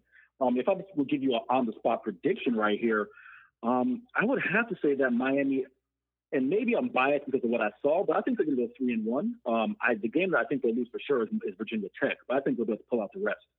And I, I, I respect your opinion about that, brother. And I, I'm gonna go the opposite around. I, I can see them going one and three, and just because of just the energy around the organization or the college, uh, around the team, you know, what tangible reward can they have this year? They can't go to a BCS championship. They can probably go to a bowl game. Not go, they're not going to the ACC championship. So what does um, Mark Richt go in there and tell these kids uh, to keep them motivated and, and inspired to go out there and compete every single week? Because if they, God forbid, if they lose the Duke, if they lose the Duke, again, that, man. that's gonna be a downward spiral for the whole just just the whole energy of that whole team. And Mark Richt is literally going to have a, a a press meeting with the whole coaching staff and start pointing fingers. You know what I'm saying? Because eventually he's not he's not going to be to blame. It's going to be the defensive coordinator. It's going to be the offensive coordinator. It's going to be the receiving coach. It's going to be somebody that He is the offensive coordinator. Man. yeah, so but he should point the finger at that guy. But he's gonna point the finger at somebody else because he's gonna say, "Hey, you should have took this job from me when you realized I wasn't doing it right." yeah, so- right. But it's I can see them going one and three. And again, I love my Canes. I'm a diehard. I bleed orange and green. I'm just looking at the realistic That's weird. expectations of this year, uh, and Should go to we- they look good in spring. I agree 100. percent But now that we're putting the real pads on and we're out there playing in our conference, we're starting to show our true colors, and we're, we're not really bleeding orange and green. We're bleeding, you know, Red Marshmallows. marshmallows. Oh, man, that's even worse. No, okay. So looking and and here's one thing: Canes kind of are sitting in a control your own destiny kind of position right They now were. because in the Coastal Division, Virginia is ahead of them. They're leading the division at four and one in conference play. Mhm. So you got to hope for for Virginia to slip up, you know, and drop down to two losses in conference, the same that the Hurricanes have. Mhm. But the other two teams between them and Virginia, it's Virginia Tech and Pittsburgh. So if you go into this, you win those games, you win the Duke game, you'll have the conference wins, and then you'll have beaten the teams ahead of you. You just kind of hope that Somebody Virginia will lose. Virginia will slip up, and then maybe you know you can get your ass kicked by Clemson. So that's you what know, he's t- so that's what he's tell- so that's what Mark Richt is telling the team. Then Yeah, you know we some need somebody motivation. Mm-hmm. else's help to go out there and win. So or we can control this our play. We win out Yeah. and then hope that those teams that we can help us sneak into the back door of the ACC championship that we may get embarrassed in. even if even if the Canes win out and they don't make it to the ACC championship, the teams that they're beating are good teams, and they're gonna get invited to a good bowl game, which will get national exposure and all that stuff. So the players themselves still have something to play for as far as you know, uh, uh boosting up their NFL stock and shit like that. So yeah, I don't know, Eric. I think they're gonna end up at the Chart Terry Tart Bowl, Cheribundi Tart Bowl, whatever it was. What do you What do you think? Man, you know, it, listen, here's the thing, and this is, you know, can speak to this as, as a former player and, and anyone who's been around the program is this. The Hurricanes have an expectation of greatness. Just making it to the Champ Sports Citrus Bowl in Orlando is not an expectation. It No. shouldn't be a goal. Nope. And that, should, that shouldn't be something that we look for, that, that excuse me, I'm speaking we as I'm a player. I think they should look forward to. So, you know, that's, that's what it is. I don't care what bowl they make it to at this point. That's beneath the expectation that's set exactly. at Miami. Exactly. Now, speaking of bowls, last year FIU ended up playing at the Gasparilla Mower Bad Boy Mowers Bowl. These names are ridiculous. Um, but uh, but since the last time we talked, the FIU Panthers have won again and are now bowl eligible Yep. for the second year in a row, and the second year under Butch Davis. He's figuring it out. He's figured it out. Yeah, uh, what was your big takeaway from uh, from the game at Western Kentucky? I know Western Kentucky, not you know, they're not all Not great. Yeah, they're not great. we'll, we'll put it. They're a respectable team, though. But bro. yeah, not it's, pushover. it's a conference game, and FIU's still not like you know, it's not like they have a pedigree of being you know great. Like we're we're we're we're working our way towards that On the up, greatness yeah. and that and that and, and playing at a better level. Uh, but what was your takeaway from the uh, Western Kentucky game? I got one major takeaway, guys, is this. FIU has consistently talked about the players, the coaches, everyone around the program has consistently talked about we want to change the culture. We want to change the environment around the program. When you win at Western Kentucky, I know on paper you say, hey, we're facing a one in 16. Of course, we should go in there and win. Yep. But the old FIU would have gone up to Bowling Green and stumbled and would have won by a field goal and maybe Exactly. lost that game, right? Yep. This FIU team, these players are out to prove that the old FIU is done and gone, it's dead and buried, and this is a new era. So my big takeaway is they went in there and did what they were supposed to do from start to finish. Uh, I don't know if you guys saw the entire game. You know, I watched, watched the entire game. Western Kentucky was never really in it. Nope. it that, that game never seemed like Western Kentucky was on the verge of winning. FIU went in there and did what they were supposed to do. So if you're an FIU alum, part of the program, you have to be pleased with what you're seeing heading into this week's uh, Sugar Bowl. And watch this now. It's so easy to say this. Butch Davis is bringing that same energy, same atmosphere that he left Miami with and inserted it into FIU. He's brought everybody he's known from the University of Miami, he worked with a coach, into FIU and bringing that culture to FIU. So they even got the strength coach there, Andreu Swasey, that Butch Davis had under his wing, bringing that same energy that I don't give a damn if you're if you're hurt. If is your leg off? No, go ahead and finish the play. so it, that's why FIU is having that turnaround. The coaching staff, that is one key element that they don't get credit about. They always try to blame it on the kids. Butch Davis is the main reason, and his coaching staff, that FIU is turning around and uh, it's going to be a respectable college football team in the state of Florida. And uh, can I piggyback off that real quick? Let's make one really quick point about that. He talks about bringing that culture from the University of Miami. When you look at that quarterback position, that was open up until about week three. James Morgan came and took that job. With the running backs, who was the guy last week? D'Vonte Price. Yep. He's third on the depth chart, or actually fourth behind Anthony Jones. But that just goes to show you they're breeding that culture of Your spot is not safe from season to season, week to week. You got to go out there and earn it every single practice. Look at Stanley Thomas Oliver. He was the guy who made the transition from wide receiver to DB, and now he's the number one cornerback on that team. That's- you know, we were talking about Sterling Palmer earlier this year as a nice little tight end. Yep. He's still an emerging player as a young kid, but Ivan Thomas has been the guy I've had in the past the past few games. That goes to show you he's bringing that culture of you got to go and earn your spot every single day in order to get PT uh, on game days. So I, I couldn't agree more. and Kenny Kelly, who he's my roommate. Uh, he's back down here in Miami. He's he's uh, he's a coach over there. He- I can't really call him a coach, but he's part of the quality control Yeah. uh, unit over there with FIU. But he's helping the running backs, and you know he he's he's seeing the culture change there. We had the conversation a couple of nights ago about how he's seeing the shift of the guys figuring it out. Like, oh shit, like this works. Mm-hmm. Like you, you see the they're, they're, you literally see it in their eyes. Like, oh man, like if we believe in his system, we can actually go out there and compete. If we believe in the system, we can actually be drafted from this university. So it's it's I'm glad that the turnaround is happening somewhere in Miami Dade County. You know what I'm saying? And and, and just because Butch Davis is an alum by default because he coached our school, uh, I'm happy that he's showing that the University of Miami should have brought him back. Well, you know what? I'm gonna add something here. This is my uh, astute observation here, All right. which is when Mark Richt walked. I don't know if Mark Richt is is wearing his two national championship rings from when he was like an assistant coach or offensive coordinator at FSU in the '90s. I don't know if you show that off, but when Uh-huh. Butch Davis walks in with like Super Bowl rings, like Tenard has, Mhm. we've seen it. It's impressive. Yeah. Um, and uh, when you walk in with a, you know, with that kind of silverware, I think it carries a little more weight. I don't know. Maybe maybe that has something to do with it. nah, it's it's when you like college being a college coach, bro, i- is you got to be at the right place, right time sometimes. No, absolutely. And you know, Butch Davis went over there and just gutted it Mm-hmm. and made it a way he know was a winning program. So it's it's not a surprise. Yeah. And you know, I, I, to be honest with you, FIU plays Miami right now. I think FIU can actually beat them. I yeah, I was gonna mention that. I was gonna say, Eric, what do you think if it, we do a rematch as is right now this Saturday? If it was UM versus FIU at Hard Rock, or let, you know what? Let's move the venue. Let's play at the Cage. Let's play at the Ricky over here. Let's try to fill up the cage, and we get like you know a thousand people to show up to the game. um, who do you think's got that one?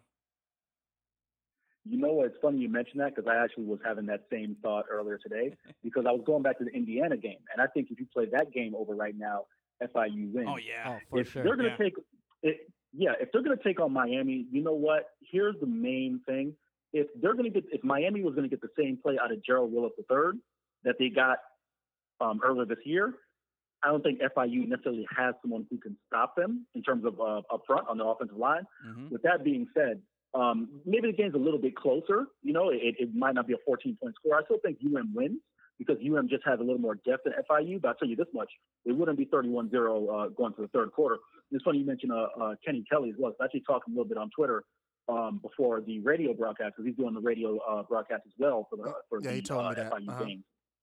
Yeah, yeah, yeah. He's a former Crusader. Both went to the same high school here in Tampa. So I talked to him a little bit um, before the game, and he mentioned some of the same things you're talking about, which is just bringing that culture, bringing that environment, seeing that competitiveness. That's something that those kids, those FIU kids, they're not scared.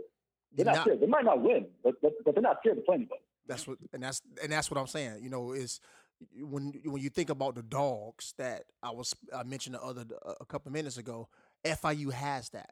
You know, at the University of Miami, when I go on there, everybody's a prima donna. Everybody wants to mm-hmm. be.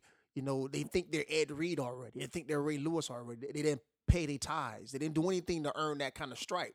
And you know, Mike Rumph is over there, and he's trying to insert that. You know, I had a conversation with him because I get treatment over there with my shoulder, and he said a lot of these kids think they're already good when they're not good. And I'm trying to help them understand, like, look, we earned the right to say we were to you. You guys are coming in off just the residue. Y'all got to make the product all over again. So it's it's it's it's it's scary that we're at this moment at the University of Miami because it can go both ways. We can go four and zero, and it could we can talk about oh it's going to be next year, or we can go one and three or zero and four, and be like yo what the hell just happened. Yeah, it's it's it's a scary little spot, but I think the Canes will rebound. Hopefully, I I, I still have faith in Mark Richt. I think he's you know I, I take back my Al Golden comparison earlier. I'll, Thank uh, you. I'll own that up. That was a disrespect. but yeah, it's disrespect. But let's respect the team that did win this weekend. FIU, all day. big game. It's it's the Shula Bowl. Right. Uh, the home teams have traded off victories the last two years in this uh, rivalry, and uh, FIU is at home at the cage. Hopefully, people will show up. I'm still disappointed at the uh, the fan base down here, not getting behind. You know these uh, the no longer Golden Panthers, just the Panthers. yeah. And um, I'm hoping to see a good crowd. And FAU is coming in this season. They're man, they're struggling. They lost their quarterback. They still. I'm looking at the score for uh, these games for FAU Yeah. and they're getting beat pretty handily. But then I look, and Motor Singletary has like 150 yards and two touchdowns uh, Yeah. rushing, but then they're still losing. Like I don't understand how that works. But um, but still, it, it, again, this is this is a test for FIU this week where you'll see if this is the old FIU or if this is the new and evolving FIU. Yeah, You know? hopefully they don't they don't look at FAU's record uh, as of late and think that they're just gonna run them over, Yeah, which I don't think they will. I don't think they will. And I, I think on paper right now and the, the way they've been performing, I think FIU is, you know, should be the favorite, Mhm. should win this game. But this is a test. This is a big test. These are the two. I mean, it's Conference USA. You don't really get too much glam in Conference USA, but you got Butch Davis and Lane Kiffin, you Yeah. know, going head to head opposite sidelines here. So um, I, I think it'll be a. It might be a little closer, but I'd like to. You know what? I'd like to see FIU just slap them. Just oh, me too. just Mollywop. spank it around a little bit, maybe Yeah. like a forty-two to fourteen. I'd like that. That'd be nice. I like that. I don't know if that's reasonable. What do you think, Eric? Is that going to be a reasonable score there? Am I a little too up on the over there, or should I bring it back down? I think you're a little too up, and I'm going to give you a couple reasons why. And I'm going to try to sum this up pretty quickly. Um, you know, as, as you guys know, I covered uh, Conference USA, so I, I watch the entire league. That's true. Uh, FAU, despite the fact that you know they've been disappointing all year, um, they are really in ball games. And if you watch the game last week, they lost the game, quite frankly, on two of the dumbest penalties you'll ever see on a football field. One of them being they had a uniform violation penalty. What is a uniform violation penalty? What is a uniform violation penalty? You ask. They had on a punt return when they stopped when they stopped um, uh, and, and forced a punt, a three and out. Uh, they had two number fives on the field. Oh, Oh man, they actually happened for the first time. I'm here, guys. Crazy, bruh.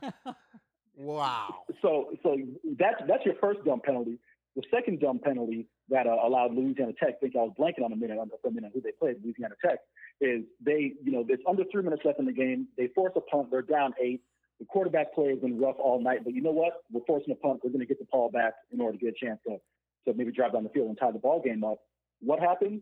If this you cannot do this anymore in college football or even the pros for that matter. It's outlawed now. And I know coaches coach this uh, week in and week out because I've been to practices and seen where they coach it.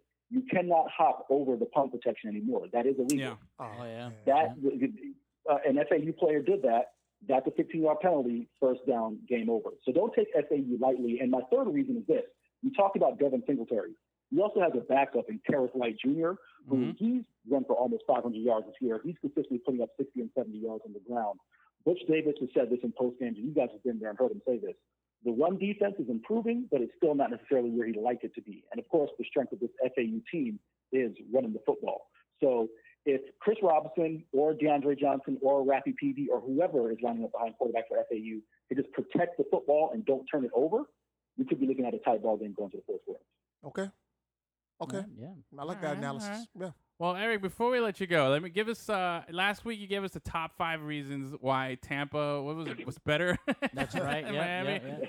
We, we, we I, I didn't. I, I didn't say better. I said on par. I On said on par, par. I didn't say okay. better. All right, all right. Now, I did, did. Is there has there been an amendment made to this because we were very upset with your number one reason last week, and for yeah, obviously I'm talking like if anyone heard it because we didn't, you know, couldn't hear Yeah. this episode. But you said croquetas. That was where where we where we Well, very let- much Let disagreed. him let him tell us the list again. okay, all right. Give us the list. Give us the list here. Or do you have it? I don't know. I'm, I'm trying to pull it off of Yeah, the. you know, but we're, we're gonna we're just gonna have to run it back off of memory here. In Okay, no give it to particular us. order. The the list was one traffic. I Yeah. told you guys about that damn turnpike. Can y'all please finish up in South Florida because y'all had me late for the damn FIU stadium. I missed the exit. All right. Yep. Um, number two, we went over. Uh, we talked about um, the uh, the croquetas. The, the, this is in the particular order. We'll get to the pick catchers because I said that I'm going to bring you guys from from the best place ever in Tampa. I'm looking forward to Saturday. Number three, Yep. n- number th- number three, I said was were the beaches. The beaches are just on par. Remember, I said the beaches. Do not read any more or less into what I said. The beaches, nothing more, nothing less. the sand and the All right. water, and that's it. okay. I like Tampa. yeah, number four. Go ahead. I'm listening. Yeah, listen, man. No, no, no. Tampa, I mean, it's a beautiful city, man. I mean, you know, number four for me was the Cuban sandwich. All the, you know, the Cubans in Miami, the, the they have this this territorial thing to the fact that you can't have salami on a Cuban Yeah. sandwich. I'm just telling you right now. I'm telling you right now, as someone who, you know, I, I just to keep it all the way real here on the Lemon City Live podcast. You know, I necessarily grow up with the most financial means. I don't give a damn if the sandwich has salami or not. It was food and it was cheap and it was going in my stomach. So the salami with the Cuban sandwich is just as good as, as any other sandwich. All right. I feel you on that. I feel you on that. Well, let me let me let me uh, before you get to number one here. Actually, I've been researching this uh, salami situation, and I wasn't aware that Yeah. Tampa made it with salami, and I'm kind of conflicted because I love salami. I mean, it, it's it's it's I, I kind of want to have it, and you can't get it down here because apparently it's sacrilegious to to put it there. So I'm gonna agree with you on this. I think it sounds better with it. Why not make it better, right? Yeah. So okay, give us number one. There you go. And my number one reason was by far the traffic. I can be anywhere in Hillsborough County in 20 to 25 minutes. I can't get, you know, three feet in Dade County in, in 20 minutes. So those are my top five reasons. Okay. All right. You know, there's one thing that you didn't mention that I fit that I would give Tampa credit for is that they got they got some nice cigar uh, shops over there with some good selections, man. I'm, I'm a cigar Yeah, guy. you know what?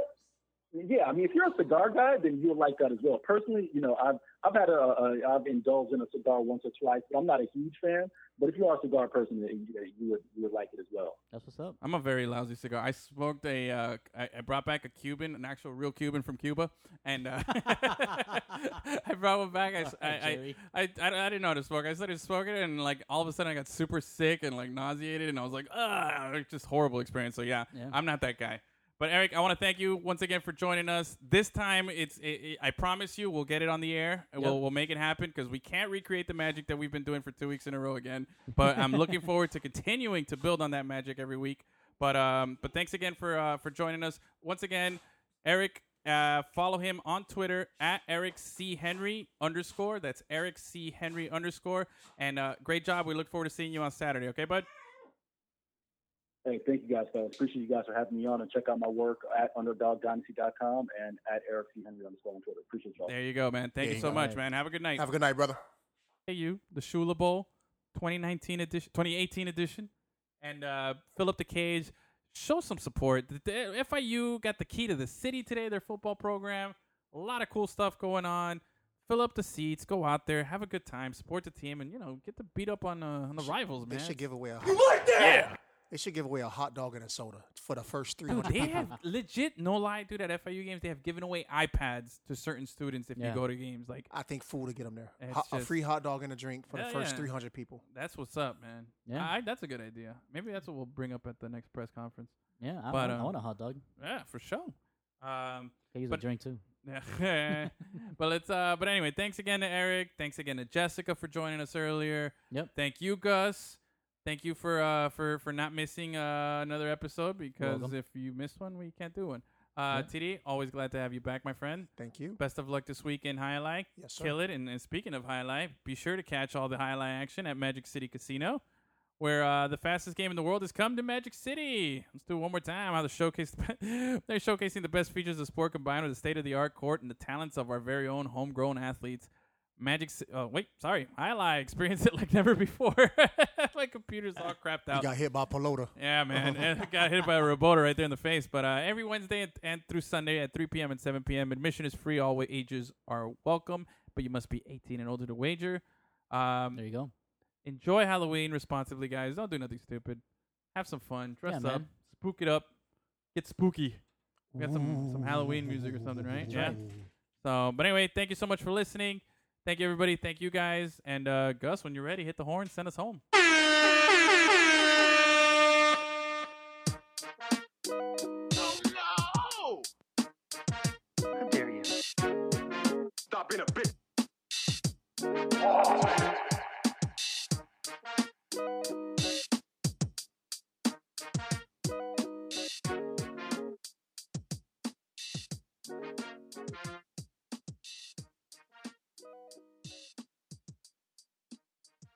Live every Tuesday, Tuesday, Tuesday. Records played on Wednesday. Lemon City la- la- la- la- la- Live.